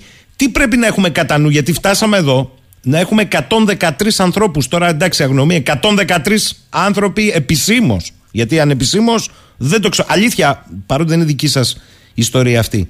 Στο τρένο υπάρχει περίπτωση να έχει ανεβεί κόσμος ο οποίος θα κόψει εισιτήριο μέσα στο τρένο και δεν πρόκαμε να κόψει το εισιτήριο; Ναι, και αυτό, δεν είναι, αυτό είναι κάτι το οποίο επιδείξατε. Το τρένο έχει 8 βαγόνια.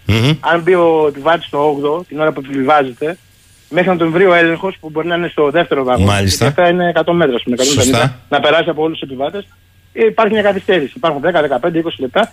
Μπορεί να υπήρχε κόσμος ο οποίος μπήκε και δεν έχει τσεκάρει το εισιτήριό του. Δεν είναι κάτι το οποίο δηλαδή. Το ακούω και εγώ αυτό που λέγεται. Αλλά μπορεί να μην έχει τσεκάρει το εισιτήριο του εκείνη τη στιγμή. Ακόμα ο ελεγκτής. Για να ξέρουμε πόσοι ακριβώς με το νούμερο τη, την απόλυτη προσέγγιση. Με καταλάβατε; Η φίλη Μαρία λέει καλημέρα από τη Θεσσαλονίκη στον κύριο Πρόεδρο. Το κόστος από Θεσσαλονίκη Αθήνα είναι 46 ευρώ με το τρένο. Με το Αιγαίο ταχύ πάνω από 80 ευρώ με βενζίνη και διόδια. Το κτέλ κάνει περίπου 7,5 ώρες. Το ξέρω γιατί το χρησιμοποιεί η κόρη μου. Εκεί είναι το κλειδί ποιοι δεν θέλουν να ενισχύεται ένας καλός σιδηρόδρομος στη χώρα. Τα είπε όλα. Ε, κύριε Πρόεδρε, τι κέντρο λοιπόν τηλεματική θα εγγενίαζε ο Πρωθυπουργός και ο Υπουργός την ίδια μέρα που τους πρόκαμε το δυστύχημα στη Θεσσαλονίκη; Αυτό αναρωτήθηκα κι εγώ. Τι να σας πω τώρα, δεν ξέρω. Αυτό αναρωτήθηκα κι εγώ δημόσια τώρα. Μία ώρα πριν γίνει αυτό το ατύχημα, το τραγικό. Το... Δηλαδή, τι να πω γι' αυτό. Κι εγώ αυτό αναρωτήθηκα. Μα πήρε ένα συνάδελφο στη Θεσσαλονίκη, μου λέει Κώστα, έχουμε αυτό εδώ, και αυτό εδώ, βγάζουν κάτι τέντες, μου λέει ξέρεις κάτι; Λέω τι εγκαινιάζουν. Μου λέει την τηλεδιοίκηση. Λέω ποια τηλεδιοίκηση; Και έβγαλε τότε ένα, μια ανάρτηση στο. Στα social λέω τι εγκαινιάζει τέλος πάντων; Αυτό. Η γραμμή από χθες το βράδυ είναι ότι θα εγκαινιάζονταν η σύνδεση προαστιακού, δεν ξέρω αν υπάρχει, τη Θεσσαλονίκης με το μετρό. Η τηλεματική αυτή. Είναι άσχετη, Εντάξει. λέει. Να καλέσουμε και τους ε, οδηγούς του μετρό να μας πούνε. Ή, Μάλλον έχει το μετρό οδηγούς. Εντάξει. Προαστιακός υπάρχει στη Θεσσαλονίκη. Υπάρχει και πηγαίνει στη Λάρισα, αλλά δεν υπάρχει τηλεδιοίκηση. Δηλαδή είπαν αυτό το πράγμα ότι θα συνδυόταν. Μάλιστα, μάλιστα, μάλιστα. Α, Μια, μια τέτοια διαρροή υπάρχει non-paper. Έτσι λειτουργούμε χρόνια τώρα για να Πάντως δεν ξέρουμε. έχει κα... Τι να πω. Τι απορώ. Εντάξει. Μάλιστα, μάλιστα. Ε, τα GPS ως άμεσο μέτρο θα μπορούσαν να βοηθήσουν. Εξειδικευμένα GPS, όχι, α, όχι τα GPS γενικώς. Θα, θα τα ακούγατε ως ε, σωματείο; Εμείς θα ακούσουμε οποιαδήποτε πρόταση τεχνολογική μπορεί να βοηθήσει ώστε να αυξηθεί η ασφάλεια. Ασφαλώς. Μάλιστα. Αν μπορεί να βοηθήσει, ασφαλώς.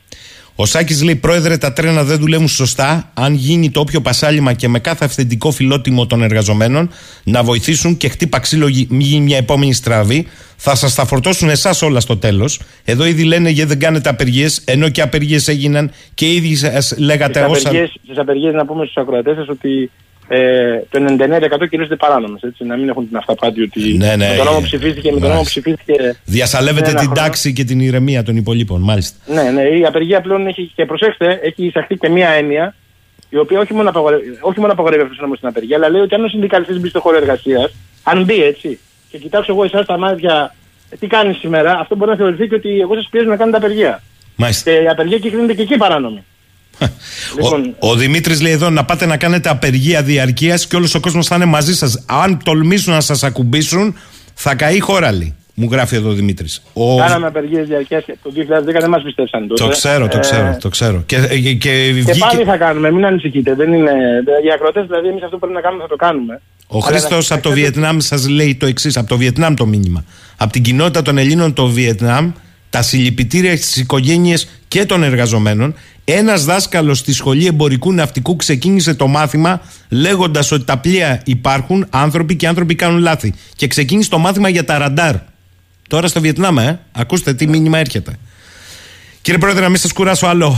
Αν είστε θέλετε καλά. να στείλετε ένα μήνυμα, παρακαλώ πολύ, για όλο αυτό, τι πρέπει να, να έχει καθαρό ο κόσμος, γιατί ακούω πολλούς δεν είναι ώρα για απόδοση ευθυνών. Πότε είναι ώρα για απόδοση ευθυνών; Ο κόσμος τι πρέπει να καταλάβει λοιπόν; Η ώρα για τις απόδοση ευθυνών θα το πούνε αρμόδιοι πότε είναι. Δεν είμαστε εμείς αυτοί που πρέπει να το πούμε. Καλά, εγώ Ε, δεν λέω νομικά. Ενώ Ναι. Θα πρέπει οι καταλάβατε. αρμόδιοι να δώσουν τις απαντήσεις. Μάλιστα. Εγώ το μήνυμα που θέλω να στείλω είναι ότι εμείς θα κάνουμε τα πάντα πραγματικά όπως το κάναμε.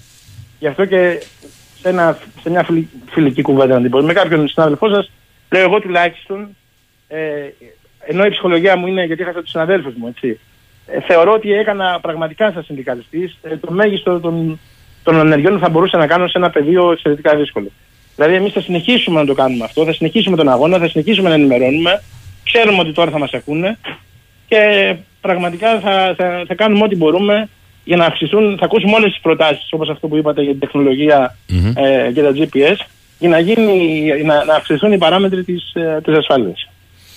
Κύριε Πρόεδρε, τι είναι αυτό που βλέπατε ως πρώτο μείζον θέμα, με αυτό θέλω να κλείσουμε, κάθε μέρα που πιάνατε τα πιδάλια του τρένου και λέγατε ρε παιδί μου, είναι δυνατόν. Τι είναι αυτό που δεν μπορούσατε να καταπιείτε με τίποτα οι μηχανοδηγοί; Και αυτό ότι δεν λειτουργούν τα συστήματα και ότι βλέπαμε τον κόσμο καθημερινά να πολλαπλασιάζεται και να δυνατούμε να τον εξυπηρετήσουμε.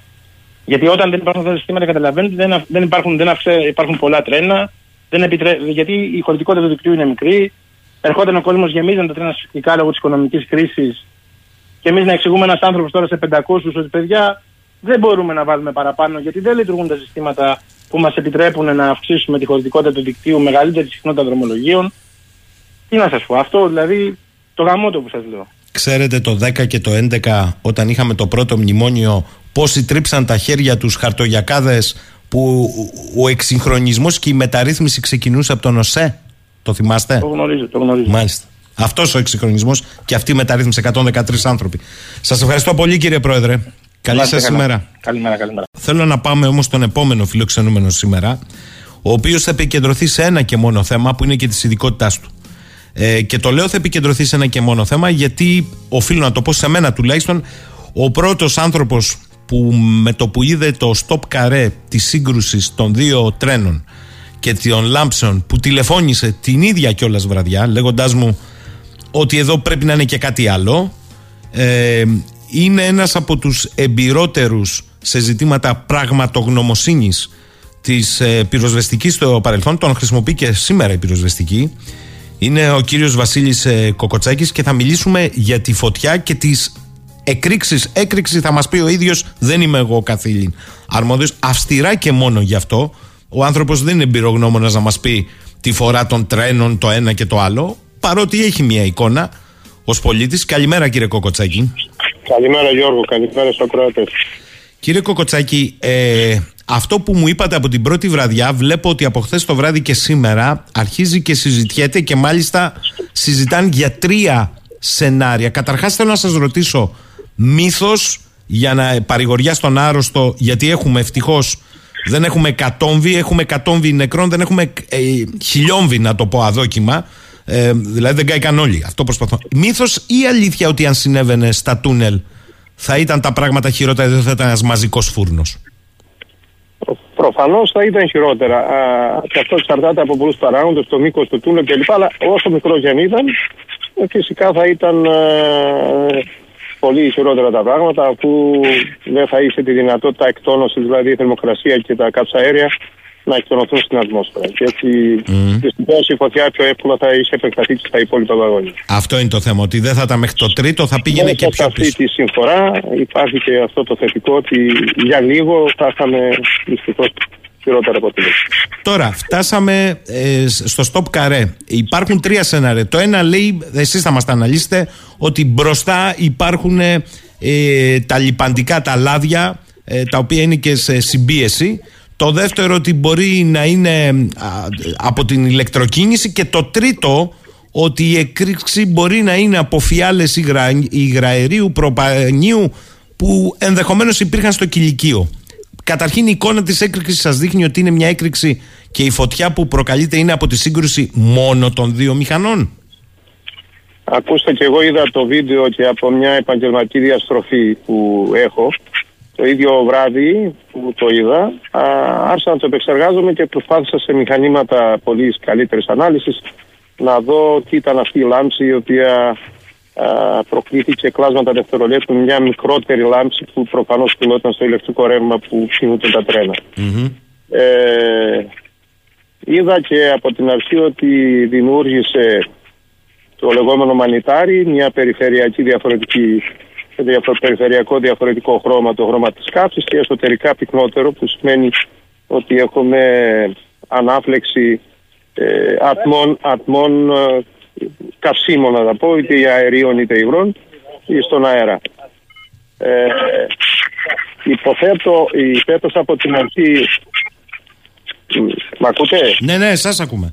Από την αρχή κατάλαβα ότι τα συγκεκριμένα τρένα όπως πληροφορήθηκα κινούνταν με ηλεκτρικό ρεύμα αλλά δεν είχαμε υγρά καύσιμα από τη μεριά των τρένων.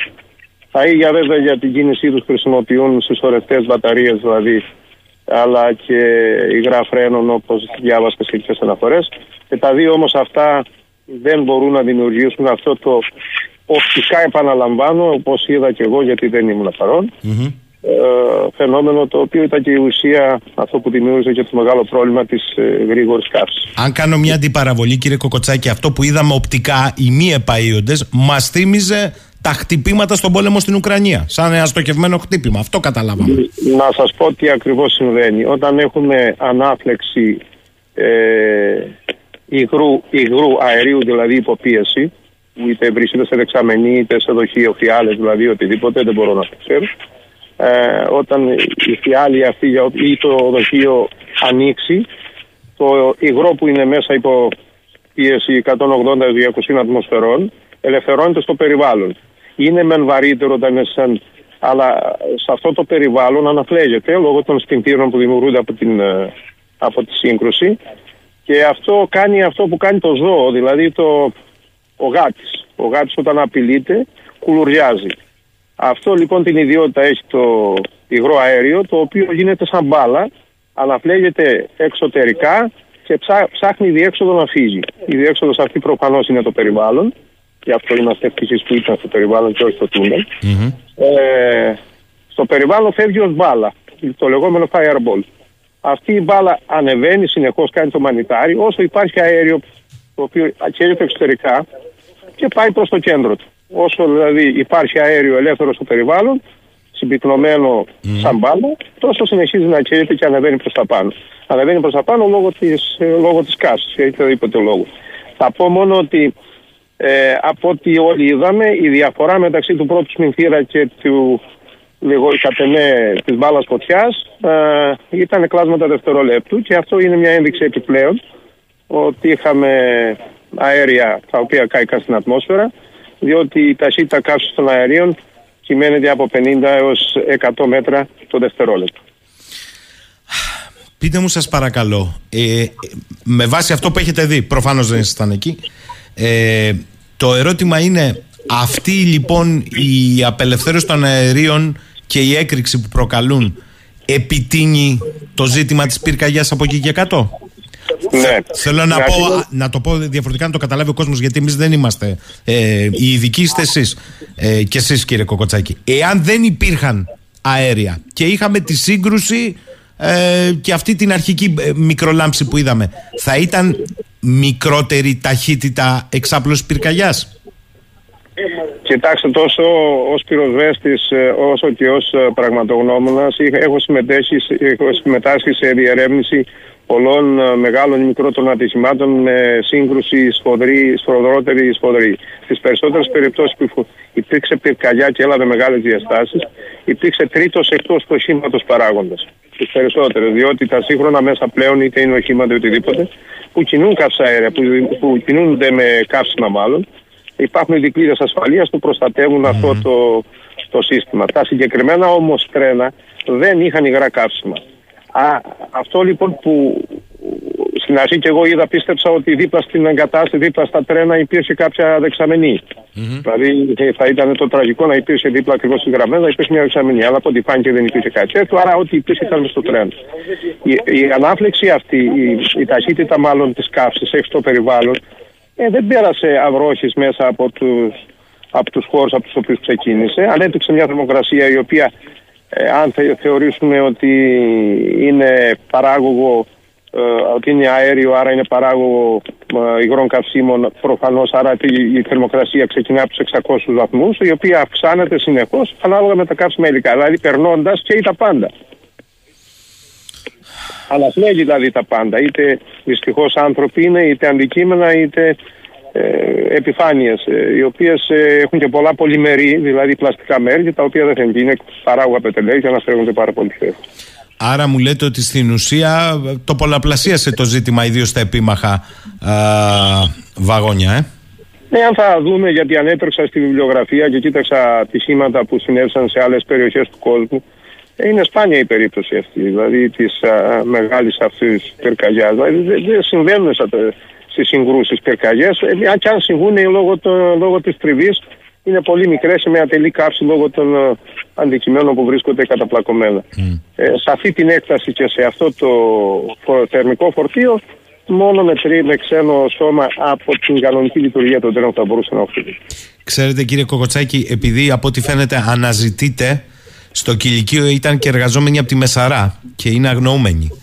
Ε, η οποία το τελευταίο διάστημα είχε μετακομίσει στην Αθήνα γιατί δούλευε στο κηλικείο και είναι αγνοούμενη. Έχει πάει ο αδερφός στο νοσοκομείο εκεί στη Λάρισα να δώσει DNA. Ε, θέλω να σας ρωτήσω αν έχετε γνώση. Από την πυροσβεστική εγκρίνονται άδειες, γιατί οι συνάδελφοί σας βρήκαν φιάλες ε, υγραερίου άθικτες. Ε, Εκτός από άλλες που ενδεχομένως να εξαϊλώθηκαν. Ε, δίνονται εγκρίσεις, απαιτείται έγκριση από την πυροσβεστική για την ύπαρξη σε ένα χώρο κηλικίου, για παράδειγμα, φιαλών υγραερίου; Ε, οι αμαξοστοιχίες είναι ένα αντικείμενο το οποίο ανήκει κατά αποκλειστικότητα στο Υπουργείο Μεταφορών. Ε, σίγουρα το Υπουργείο Μεταφορών έχει δικούς του κανονισμούς για την εγκατάσταση τέτοιων ε, υλικών ε, θέρμανσης ε, ή ψησίματος, δεν ξέρω τι, στα κηλικεία. Ε, δεν γνωρίζω αν, έχει, αν το, στο συγκεκριμένη αμαξοστοιχεία υπήρχε συσκευές για ψήσιμο οτιδήποτε άλλο, ή αν υπήρχε άδεια ή όχι. Πάντως σε κάθε περίπτωση αυτό είναι αρμοδιότητα του Υπουργείου Μεταφορών και όχι των ε, αρμοδίων αστυνομικών ή πυροσβεστικών αρχών. Μάλιστα. Άρα λέτε ότι δεν ε, ακουμπάει εκεί η πυροσβεστική, είναι θέμα του Υπουργείου Μεταφορών αποκλειστικά τι μπαίνει μέσα σε ένα τρένο πόλο δε στο κηλικείο του ή τι δεν μπαίνει. Και αν Η μπει- νομοθεσία λέει ότι κάθε, κάθε φορά το Υπουργείο Μεταφορών θεσπίζει τους κανόνες ασφαλείας για τη λειτουργία όλων αυτών των επιμέρους υπηρεσιών που προσφέρονται μέσα στη τρένα. Έτσι Μάλιστα. ακριβώς. Α, πάντως ε, το να υπήρξε στην εμπορική καύσιμο το αποκλείεται. Ε, τι κάτσουμε να έχει από λειτουργία. Οι συσσωρευτές, αν υποθέσουμε ότι είχαμε συσσωρευτές επειδή κινούνται με ηλεκτρικό ρεύμα αλλά έχουν και μπαταρίες, δεν μπορούν να δημιουργήσουν αυτό το φαινόμενο. Ναι, ε, ε, εννοώ το καύσιμο. φαινόμενο δείχνει κάψη αερίου στην ατμόσφαιρα. Ναι, δεν ξέρω αν ας πούμε στο πρώτο βαγόνι της εμπορικής, λέω εγώ τώρα, εικάζω, αν υπήρχαν ε, καύσιμα, να μεταφέρονταν καύσιμα. Αυτό εννοώ. Καταλάβατε. Γι' αυτό είπα στην αρχή ότι εγώ υπέθεσα ότι υπήρχε εξωτερικά κάποιο αντικείμενο, κάποια δεξαμενή η οποία έσκασε με αέριο. Αλλά δεν νομίζω για ποιο λόγο. Να μετέφερε και μετέφερε στον χώρο της μηχανής.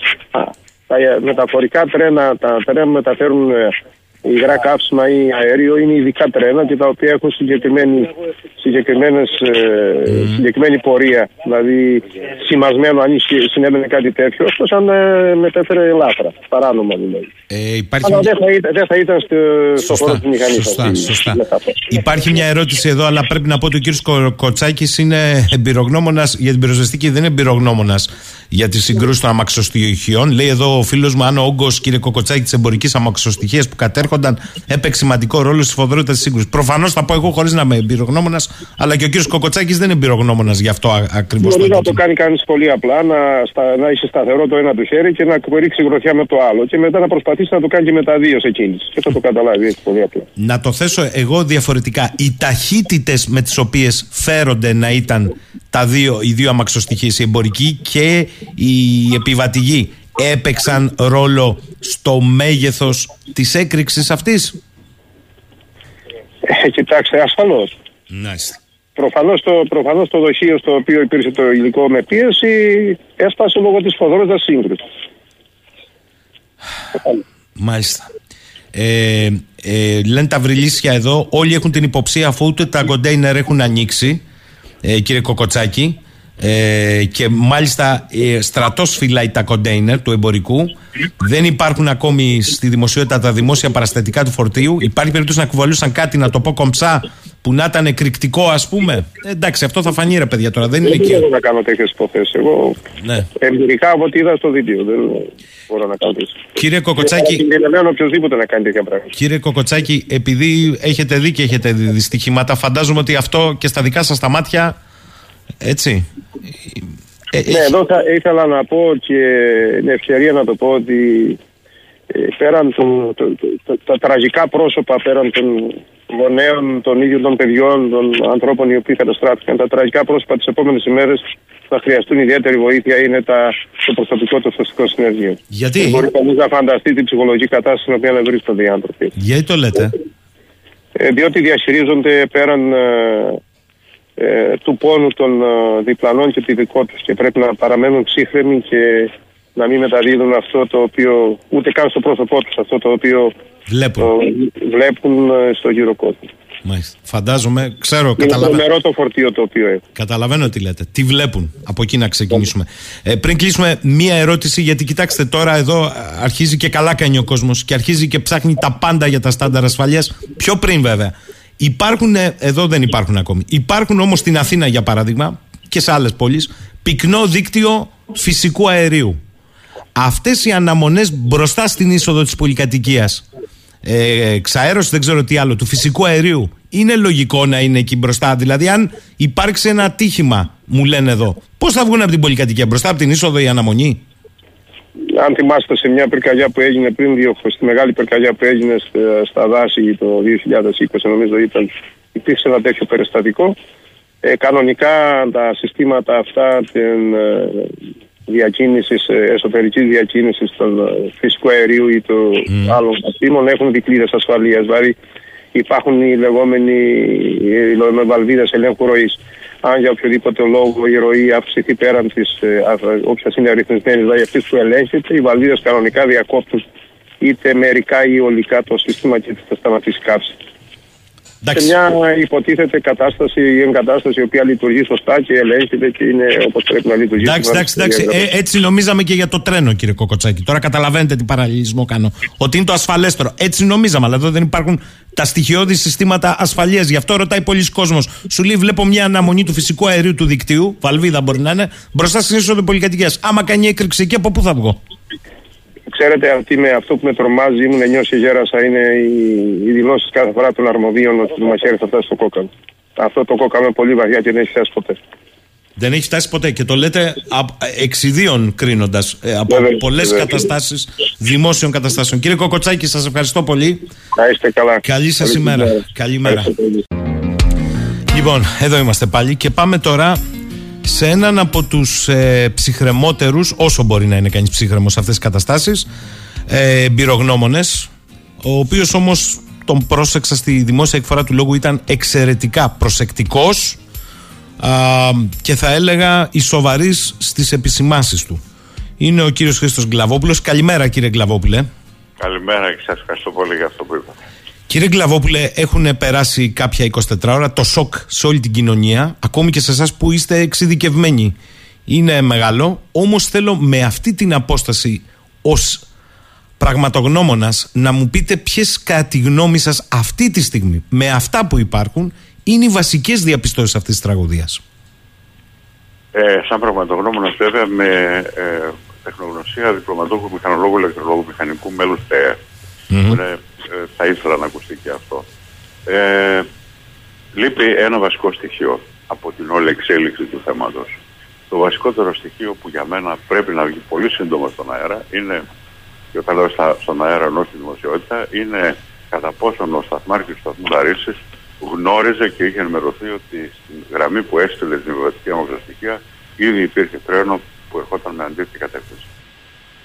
Ε, αυτό το πράγμα δεν έχει ξεκαθαρίσει, δεν υπάρχει καμία ε, ενημέρωση επ' αυτού. Λίγο πιο δυνατά, αν θέλετε να σας ακούμε λίγο Ναι, ναι. πιο καθαρά. ναι, ναι. Κατάλα... ε, Ακούστε αυτό που είπα προηγουμένως. Ναι, ακούστηκε. Είπατε ότι δεν έχει ακουστεί μέχρι στιγμής αν ο σταθμάρχης Δεν της έχει βγει στη δημοσιότητα, ναι. Πείτε μου ε, τι, ναι. Αν ο σταθμάρχης της Λάρισας είχε εικόνα ότι κατεβαίνει η εμπορική αμαξοστοιχεία στην ίδια γραμμή. Σωστά; Όχι, όχι είχε εικόνα, είχε έγγραφη ενημέρωση. Α.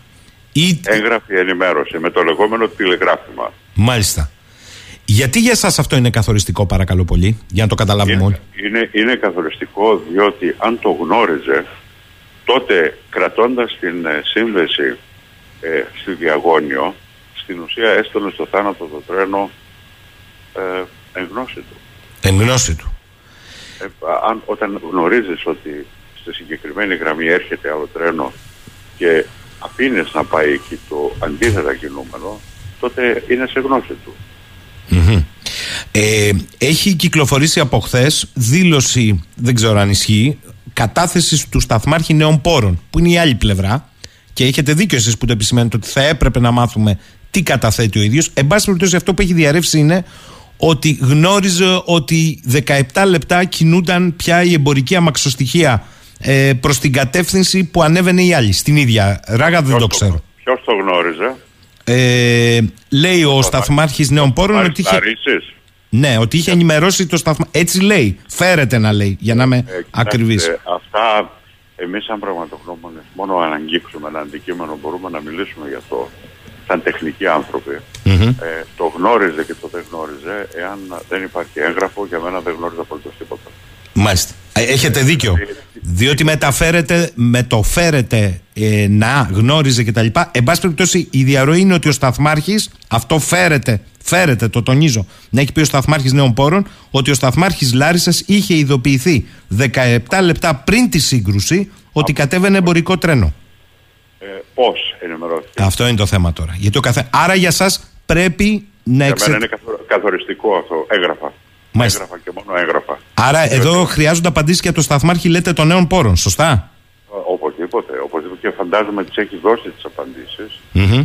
αλλά ε, βγαίνει, δεν ξέρω πώς βγαίνει στον αέρα ότι τι είπε, αλλά οι απαντήσεις πρέπει να δοθούν. Οι απαντήσεις να τεκμηριώνονται, όχι απλά δηλώσεις. Μάλιστα. Οι δηλώσεις για μας δεν είναι τίποτα. Σωστά. Εγώ απλά σας αναφέρω ότι. Συγγνώμη, συγγνώμη δηλαδή που το... Όχι, όχι, καλά, κα- πολύ καλά. κα- Έτσι πρέπει να λειτουργεί ο πραγματογνώμονας με στοιχεία και όχι φέρεται. Γιατί το φέρεται είναι ότι η εμπορική αμαξοστοιχεία φεύγει από την κάθοδο με κατεύθυνση προς Αθήνα στις 23.04, 15 λεπτά πριν τη μοιραία σύγκρουση. Αυτό φέρεται, λέει, ότι έχει καταγραφεί ως επικοινωνία. Φέρεται. Το τονίζω. Ναι, ας το δούμε στη δημοσιότητα. Α το δούμε. Θα δω- Θα ξαναμιλήσουμε για αυτό το θέμα. Αυτό είναι το Αλλά- πρώτο λοιπόν. Που λέτε ότι είναι κυρίαρχο και είναι κομβικό, διότι τότε εν γνώση Είναι του. κομ- Ναι, ναι. Ε, ακριβώς. Είναι κομβικό. Κατανοητό γιατί βέβαια δεν είναι μια απλή λογική. Μάλιστα. Από εκεί και πέρα όμως, ε, θα σας ρωτήσω. Εν γνώση του, εν αγνία του, ένας σταθμάρχης κάνει λάθος. Εμένα δεν με ενδιαφέρει καν η εμπειρία του. Κάνει λάθος. Σας λέει κάτι αυτό; Δηλαδή, στηριζόμαστε σε έναν, δύο, τρεις ανθρώπους και τέλος; Αυτό, αυτό είναι κάτι το οποίο είναι, πια αρχίζει το κομβικό για τη δουλειά ενός ε, μηχανικού ότι δεν βασιζόμαστε ε, σε λάθη τα οποία μπορεί να γίνουν από άνθρωπους, τα οποία μπορεί να γίνουν, ε, αλλά δημιουργούμε μηχανικούς, μηχανισμούς τέτοιους που θα προλάβουν και θα, θα διορθώσουν ένα λάθος. Μμμ. Τέτοιος μηχανισμός ε, ε, εποπτείας δεν υπήρχε δυστυχώς στο συγκεκριμένος σταθμός, στη συγκεκριμένη γραμμή. Υπήρχε αντίστοιχος μηχανισμός με το καινούριο σύστημα το οποίο έχει ε, εγκατασταθεί με ευρωπαϊκές προδιαγραφές πλέον από πλατή ε, Θεσσαλονίκη Προμαχώνα. Αυτό το, ε, στο κέντρο της διοίκησης ε, Βορείου Ελλάδος, εκεί στην Θεσσαλονίκη μάλλον, ε, το οποίο θα, σκεφτώ, θα επισκεφθόταν και ο Πρωθυπουργός ένα μήνα, ε, μία μέρα μετά το συμβάν. Το οποίο μας είπε βέβαια ο πρόεδρος των μηχανοδηγών ότι δεν λειτουργεί ακόμη. Λίγο πιο δυνατά, αν θέλετε, παρακαλώ. Ναι, δεν μπορώ να το σχολιάσω αυτό τι είπε ο Πρόεδρος. Ένα, μια επίσκεψη θα γινόταν πρωθυπουργό στο κέντρο αυτό, θα είχαμε πλήρη διαβεβαίωση και εάν λειτουργεί ή δεν λειτουργεί, μπορεί κάποιος να πάρει το κέντρο ένα τηλέφωνο, να πάει επί τόπου, επί τόπου και να δει αν λειτουργεί ή όχι. Δεν είναι τώρα. Οι δηλώσεις, ε, αόριστες δηλώσεις, δημιουργούν ένα, ένα σκοταδιστικό κλίμα, ε, πεσημιστικό και υποτιμητικό έργων των οποίων έχουν γίνει. Γιατί αυτό είναι ένα πολύ μεγάλο έργο το οποίο υλοποιήθηκε. Πείτε μου, σας πα- μακάρι, μακάρι να έχει υλοποιηθεί και στο υπόλοιπο τμήμα. Ε, πείτε μου σας παρακαλώ πολύ, ε, επειδή λέτε ότι το έργο υλοποιήθηκε, τότε όλοι αυτοί οι μηχανοδηγοί που λένε ότι δεν λειτουργεί τίποτα μέχρι Θεσσαλονίκη, δεν ξέρουν τι λένε, έχουν άλλη σκοπιμότητα; Ε, όχι, θα θέλαμε να- αυτό το οποίο λένε ότι δεν λειτουργεί να το τεκμηριώσουν και απλά να το λένε. Μάλιστα. Οποιοδήποτε λέει κάτι πρέπει να το τεκμηριώνει. Δεν είμαι ε, υπέρ ή κατά των μηχανοδηγών. ή Όχι, υπέρ όχι, όχι, ή όχι, κατά όχι. οποιοδήποτε. Είμαστε με συγκεκριμένα θέματα, δεν μιλάμε αορίστως, ε, ε, αποδεικνύουμε αυτό που λέμε και αυτή είναι η δουλειά του κάθε ένα που θέλει να βγει δημόσια και να πει κάτι, αλλά κυριότερα λαμβάνοντας και υπόψη τη τραγικότητα του θέματος και την οδύνη των ανθρώπων που κλαίνουν τους δικούς τους ανθρώπους, πρέπει να είμαστε πάρα πολύ προσεκτικοί στο πώς προσεγγίζουμε αυτό το θέμα, το οποίο είναι χαοτικό για την ελληνική πραγματικότητα. Πραγματικά χαοτικό, πάει πολλά χρόνια πίσω, αλλά ας επικεντρωθούμε στο συμβάν ως συμβάν και στις ενέργειες του μηχανοδηγού και ας πάμε δύο ώρες πριν, όχι παραπάνω. Γιατί αυτό είναι το καθοριστικό σημείο. Οι όποιες ευθύνες για την υλοποίηση, για, για, για, είναι επόμενο βήμα. Καθοριστική, βε- καθοριστικό βέβαια συντονισμό για το μετά τις δύο ώρες, για το μετά τις δύο ώρες, μετά τις δύο ώρες πριν το ατύχημα συγγνώμη, πριν τις δύο ώρες, καθοριστικό σημείο είναι η ρυθμιστική αρχή σιδηροδρόμων, η οποία είναι ο κεντρικός κόμβος ε, λήψης ε, ε, όλων των πληροφοριών και των, των θέσεων, των, των εγκαταστάσεων κτλ. και των παραπώνων από ΟΣΕ, εργοσέ, ε, τρένο ΟΣΕ κτλ. Hellenic Train και αυτός είναι το κεντρικό σημείο συντονισμού. Εάν αυτό το κεντρικό σημείο συντονισμού δεν ενημέρωσε την ανώτερη αρχή που είναι πολιτική αρχή, ε, θα πρέπει να κάποιος που δεν το έχω δει να βγει από την ε, ρυθμιστική αρχή των δρόμων και να πει δύο πράγματα. βέβαια. Να φύγει αυτό ένας κικαιώνας ε, ε, α, ε, ομίχλης ο οποίος υπάρχει.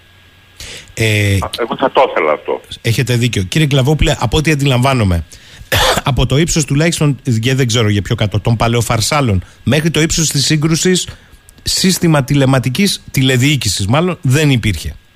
Όχι. Μάλιστα. Αν υπ- Αλλά και να, Ναι, ναι. Ε, εδώ, εδώ ναι, αν, ε, αν υπήρχε, όχι, δεν είναι. Αυτό το οποίο ε, προκύπτει από, αυτά, από τα στοιχεία τα οποία προέκυψαν είναι ότι οι φωτοσυμβάνσεις δυστυχώς ε, στα μάτια των μηχανοδηγών δεν δείχνουν την αληθινή πραγματικότητα και έχουμε τον σταθμάρχη του, του, του της Λαρίσης ο οποίος λέει θα δεις το, φωτο, το φωτόσιμο κόκκινο πέρνα. Μα με κόκκινο δεν περνά, σταματάς. Που σημαίνει υπάρχει αναξιοπιστία ακόμα και στα φωτοσύματα. Παραπάνω τι να πω, δηλαδή όχι σηκώνω τα χέρια, μένω άφωνος στο πώς κάποιος μπορεί να σχολιάσει αυτή την πραγματικότητα, πώς να σχολιάσει τον κίνδυνο που πραγματικά ζουν οι μηχανοδηγοί, διότι όχι θα τρακάρουν, θα συγκρουστούν ένα τρένο, ότι δεν μπορεί να ενημερωθούν για έναν επικείμενο κίνδυνο μπροστά, ένα φορτηγό το οποίο έχει σταματήσει με mm Μμμ. ένα, ένα αυτοκίνητο, ένα οτιδήποτε, ας πούμε, δηλαδή πάνε τυφλά. Και αυτός είναι ένας πραγματικός φόβος για τους μηχανοδηγούς. Όχι για σύγκρουση. Τα φωτοσύματα λοιπόν δεν δείχνουν την αλήθεια. τα φωτοσύμματα από ό,τι λένε δεν λειτουργούν καν. Γι' αυτό είναι όλα στο κόκκινο. Σε αυτό τουλάχιστον το σημείο. Έτσι λένε. Ε, θέλω να. Έχουμε πώς επιτρέπουμε ή πώς λαμβάνουμε εμείς οι χρήστες του, του, του, των δρόμων, δηλαδή η Hellenic Train, πώς αναλαμβάνει αυτό το κίνδυνο και επιτρέπει να κυκλοφορούν τα τρένα; Εδώ έρχεστε. Άλλο, άλλο ερώτημα είναι αυτό. Είχε- ε, είναι, είναι κομβικό όμως το ερώτημα που θέσατε. Γιατί, Κομβικό, ναι. γιατί εγώ είπα, κύριε, κύριε Γκλαβόπουλο, ότι ε, καθ' υπερβολή, αλλά το είπα. Χίλιες φορές να κάθονται όλοι τους και να πληρώνονται, μπας και συγκινηθεί ιδιώτης, δημόσιο, δεν ξέρω ποιος, να λειτουργήσουν τα συστήματα ασφαλείας. Διότι διαφορετικά, γιατί να ξαναμπεί πάνω στο τρένο με αυτές τις συνθήκες. Αυτό που επίσης πρέπει να γίνει είναι να βλέπουμε θετικά μπροστά βέβαια. Θετικά όσο γίνεται για τους υπόλοιπους εμάς Έλληνες που δεν ε, μετήχαμε σε αυτό το σε αυτή την οδύνη σαν γονείς ή σαν φίλοι, ή σαν σύντροφοι είναι ότι ε, εάν υπάρξουν κάποια μέτρα τα οποία αναμένουμε να δούμε ποια είναι τα άμεσα όπως είπε και ο Πρωθυπουργός, θα περιμέναμε τον ε, Γιώργο Μητσοτάκη να ανέβει στο τρένο και να κάνει το ταξίδι Θεσσαλονίκη, Αθήνα, Αθήνα, Θεσσαλονίκη για να ενδυναμώσει την πίστη στους πολίτες, σε εμάς όλους, ότι είναι ασφαλές το τρένο. Κάτι τέτοιο πρέπει να γίνει πάρα πολύ σύντομα. Εφόσον πληρούνται ε, κάποιοι κανόνες, λέτε, ασφαλείας, φαντάζομαι. Ε; Ε, η διαβεβαίωση για μένα ότι πληρούνται θα είναι αν δούμε τον Πρωθυπουργό πάνω στο τρένο να κάνει το ταξίδι. Είστε σαφείς. στην Αθήνα. Ε, πείτε μου σας παρακαλώ πολύ, ρωτάει πάρα πολλοί κόσμος. Ε, για σας το ότι γνωρίζουμε τα πάντα, τα πάντα. Ξέρουμε αρκετά για την επιβατική αμοξοστοιχεία, για το σταθμάρχη, για το αν ήταν εκπαιδευμένος, αν ήταν έμπειρος, δεν ήταν κτλ. Εντάξει, το γεγονός ότι για την εμπορευματική αμοξοστοιχεία έχουμε ακούσει λίγα, έχω εδώ πάρα πολύ κόσμο που λέει: Βρε μπας και μετέφερε μέχρι και εκρηκτικά στη μαύρη, να το πω κοινώς, Οπότε γι' αυτό δεν μαθαίνουμε πολλά και εκεί οφείλεται και η έκρηξη. Ε, το, αν μετε, η έκρηξη, εάν ε, υπάρχει, ε, υπάρχει έστω και υποψία ότι μπορεί να μετέφερε εκρηκτικά, ε, διότι δεν αποκλείεται, ε, δεν ξέρουμε τι είναι γραμμένο στο, στο CMR που πήγαινε και τι μετέφερε, αυτό θα προκύψει και από την έλεγχο φαντάζομαι της εντρομοκρατικής αν υπάρχουν ε, ε, ε, ίχνη ε, εκρηκτικών τα οποία δεν εξαφανίζονται και μένουν εκεί. Αυτό είναι κάτι πάρα πολύ εύκολο που φαντάζομαι έχει γίνει ή θα γίνει. Αλλά η έκρηξη είναι πράγματι πολύ προβληματική έτσι πως έγινε. Από το, από το βίντεο, το οποίο ήταν από κάμερα ασφαλείας, το οποίο όλοι μας είδαμε, ε, θα ήθελα να, να επισημάνω ότι όταν ε, ένας μηχανοδικός ε, ε, ενεργεί την, τη λεγόμενη άμεση πέδηση, δηλαδή πέδηση ανάγκης, ε, μπλοκάρουν η τροχή του, του τρένου, η οποία η τροχή είναι σιδερένη και τρίβονται πάνω στις ράγες. Ε, η τριβή αυτών των τροχών πάνω στις ράγες δημιουργεί πάρα πολύ μεγάλες επίθεσεις, οι οποίες θα ήταν ορατές στο βίντεο το οποίο είδαμε. Κάτι τέτοιο δεν υπάρχει. Αυτό συσχετίζεται και με κάποιες δηλώσεις ορισμένων επιβατών αυτού του τρένου, που λέει ότι δεν αισθανθήκαμε να έχει πεδίσει, να τραβηθήκαν μπροστά ας πούμε, από απότομη πέδηση. Άρα ήταν κάτι ξαφνικό, ήταν ε, όχι ξαφνικό, ήταν κάτι που χρονικά και χωρικά στην αποστασία δεν έδωσε τη δυνατότητα του μηχανοδηγούς να κάνει οποιαδήποτε κίνηση αποφυγής όπως η ε, ε, άμεση πέδηση. Γιατί δεν μπορεί να κάνει τίποτα. Μόνο άμεση πέδηση και να βλέπει το θάνατο να έρχεται. Δυστυχώς. Μάλιστα. Θέλω επίσης να σας ρωτήσω το εξής. Ο άλλοτε υπεύθυνος ασφαλείας και κυκλοφορίας αμαξοστοιχειών της Τρενοσέ και πρώην μέλος της Επιτροπής Ερευνών, ο κ. Δερετσινάς, είπε σήμερα στη δημόσια τηλεόραση ότι αν λειτουργούσε έστω το κέντρο δευτεροβάθμιου ελέγχου κυκλοφορίας των τρένων που λειτουργούσε μέχρι τα τέλη του 20 στο κέντρο της Αθήνας δεν υπήρχε περίπτωση να μην προλάβουμε το λάθος του σταθμάρχη. Πώς το ακούτε αυτό; Πήγαμε, πήγαμε, ε, πήγαμε πίσω δύο χρόνια ε, ε, τρία χρόνια. Ε, δεν μπορώ να πάω πίσω τρία χρόνια ακόμα. Το μόνο που πρέπει να πάμε πίσω είναι δύο ώρες και αφού ξεκαθαρίσει το συμβάν σαν συμβάν και η πραγματική αιτία του στο χειρισμό του σταθμάρχη, τότε θα αρχίσουμε να πηγαίνουμε προς τα πίσω, αν υπάρχει ανάγκη. Αλλά αυτό δεν είναι θέμα πραγματογνώμονα. Είναι θέμα ανακριτικών αρχών που θα γίνει, είμαι βέβαιος ότι θα γίνει, διότι πρέπει να γίνει. Και κάτι τελευταίο θέλω να σας ρωτήσω. Ε, επειδή έχετε εμπειρία στην πραγματογνωμοσύνη, πόσο ε, γρήγορα μπορεί να καταλήξουν οι πραγματογνώμονες στο βασικό τους συμπέρασμα, στο βασικό τους πόρισμα με αυτό το υλικό, από την εμπειρία που έχετε. Είναι θέμα μήνα, είναι θέμα μηνών; Όχι, όχι, όχι, όχι. Η εργασία την οποία έχουν να κάνουν είναι, είναι ε, τα συστήματα. Οι πραγματογνώμονες μελετούν τα συστήματα. Ε, το σύστημα ε, έλεγχο πρώτα θα κάνουν έλεγχο της κονσόλας που είναι στο σταθμό Λαρίσης κατά πόσον τα φωτάκια τα οποία έχει πάνω πραγματικά ε, λειτουργούν και δείχνουν την αλήθεια και από εκεί και πέρα αν του ζητηθεί θα δουν και τις, ε, τις ε, ε, συνομιλίες οι οποίες έχουν καταγραφεί. Αυτό το οποίο σας είπα ο έλεγχος των, mm-hmm. των, από τα λαμπάκια, τα φωτάκια τα λοιπά πάνω στον πίνακα μπορεί να χειροκληθεί κατά μέγιστο, δηλαδή να έχουμε την έκθεση τους 15 μέρες. Βαριά, βαριά. Βαριά, βαριά, λέει. Ή, ή, ή αν το ζητήσει η εισαγγελία, δώσουμε ένα προκαταρκτικό, ε, προκαταρκτικό έλεγχο μία εβδομάδα κατά μέγιστο. Δεν είναι κάτι δύσκολο, δηλαδή. Δεν είναι κάτι που δεν μπορεί να γίνει. Mm-hmm. Ε, άρα για σας ε, κύριε Γκλαβόπουλε πρέπει να πάμε δύο ώρες πίσω πριν τη σύγκρουση να, ναι, να ναι, λυθεί ναι. ο- ο- όλο αυτό το φάσμα διεξοδικά και μετά ενδεχομένως να ανοίξει η έρευνα γιατί προφανώς εδώ μιλάμε για μια πολυπαραγωγική κατάσταση έτσι. Ε, ναι, αλλά αυτό είναι, είναι αρμοδιότητα εισαγγελέα, όχι πραγματογνώμονα. Μάλιστα. Ε, εμείς σαν πραγματογνώμονες βέβαια μπορούμε να κρίνουμε τα τεχνικά στοιχεία τα οποία θα βγουν από την έρευνα της εισαγγελίας. Όχι όμως τώρα. Ένα δικό σας βασικό συμπέρασμα αν θέλετε υπό τον τύπο και μηνύματος που βγαίνει από αυτή την τραγωδία είναι ποιο;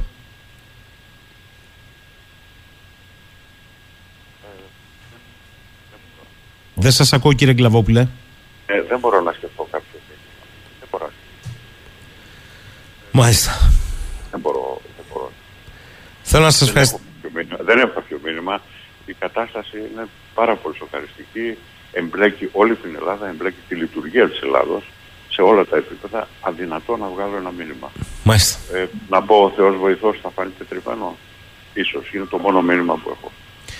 Ε, επανέρχεται ο φίλος ο Κώστας και λέει: Επειδή είμαι γονιός και φαντάζομαι ότι και ο κύριος Γκλαβόπουλος είναι γονιός, τα παιδιά του θα τα έβαζε στο τρένο αυτές τις ημέρες από εδώ και κάτω, ε, αν ακουστεί η ανακοίνωση ότι επαναλειτουργούν οι γραμμές. Θα, θα το ρισκάριζε, λέει ο Θα τα- ίδιος. Θα τα έβαζα μόνο αν ο πρωθυπουργός της χώρας μας ανέβαινε στο τρένο, έκανε τη διαδρομή μία πάνω μία κάτω και μας ενδυνάμωνε το αίσθημα ασφάλειας. Ναι, θα τα έβαζα μόνο τότε. Μάλιστα. Όχι πριν. Κύριε Γκλαβόπουλε, σας ευχαριστώ πολύ. Καλή σας ημέρα από το Ηράκλειο.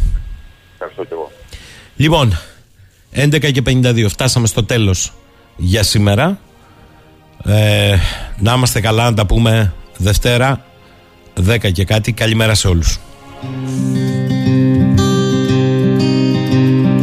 Μες στην κοιλά όπως τα λέω μες στην κοιλάδα των τεμπών Φόβος των μηχανοδηγών Είναι ένας γέρο όπως τα λέω. Είναι ένας γέρο πλατανός Μάγκουφης και παραφορός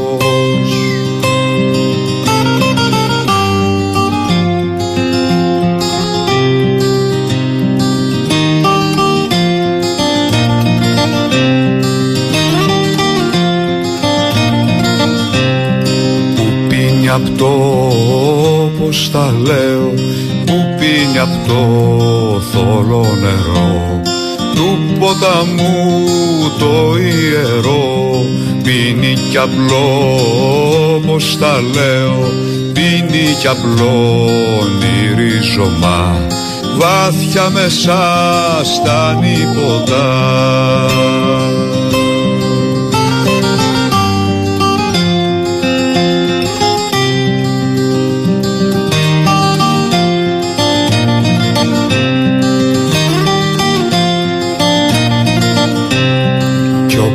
όποτε πέ όπως τα λέω Κι όποτε παίρνει αναποδές Γέρνει και πέφτει στις γραμμές. Πιάνει το τρένο όπως τα λέω Πιάνει το τρένο από τα αυτή Μη την περνάς στη Γευγελή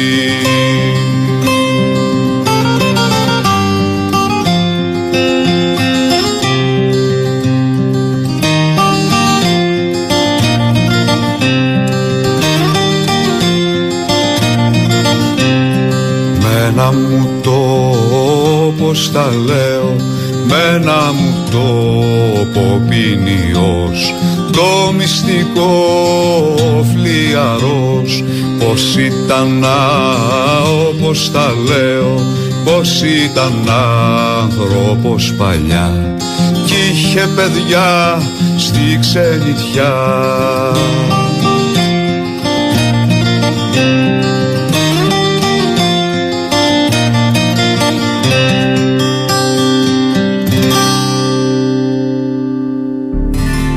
Ώρες ατέλειωτες περίμενα σαν μπάρι σκοτεινό. Ακούγα γλέντια και τραγούδια στην ορχήστρα. Τρίζει η πόρτα και ξεχύνω μες στο φως να αναδυθώ. Φανφάρες τύμπανα και θεατές γύρω από την πίστα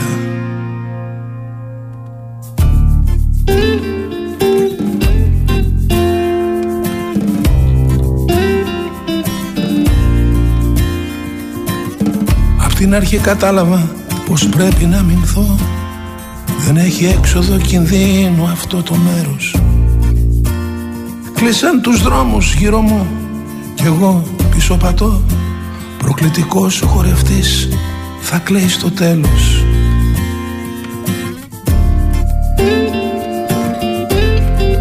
Δεν πάει καλά αυτός ο κόσμος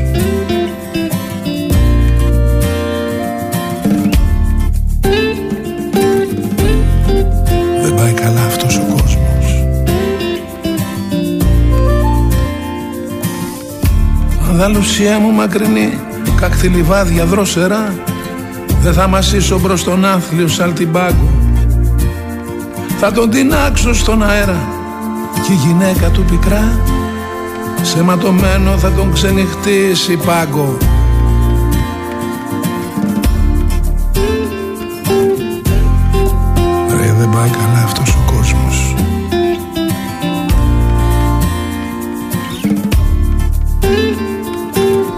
πάει καλά αυτός ο κόσμος.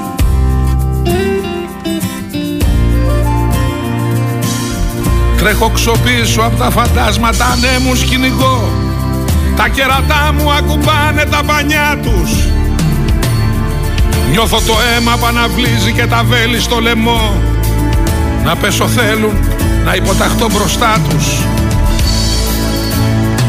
Που ξεφυτρώνουν οι παλιάτσι Ποιος τους ρίχνει στη σκηνή Κόστου μια χάρτη να παλεύω και ακροβάτες.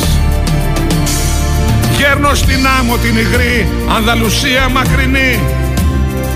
Ας σταματάγανε οι μπάντες και οι παράτες.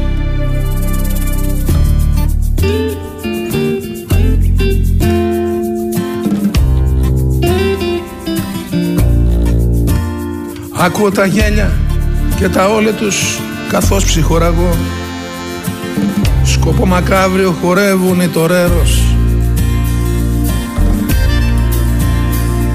Ανδαλουσία μου γλυκιά στείλουνε γλέντια τρομερά. Πάνω από το μνήμα μου στο ξένο ετούτο μέρος.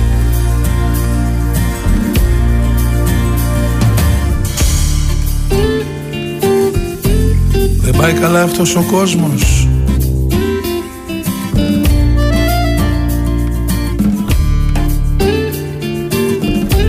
πάει καλά αυτός ο κόσμος Sí, sí, ole, ole. Baila, baila. Hay que bailar de nuevo. Y mataremos otros. Otras vidas y otros toros. Y mataremos otros. Venga, venga a bailar.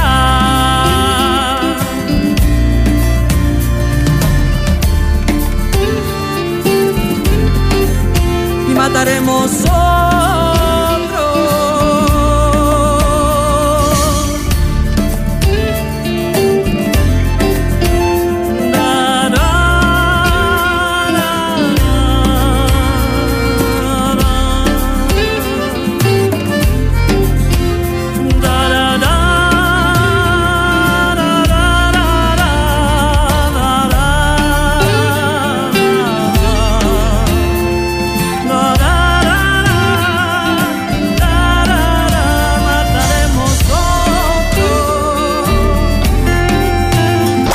9 8 84.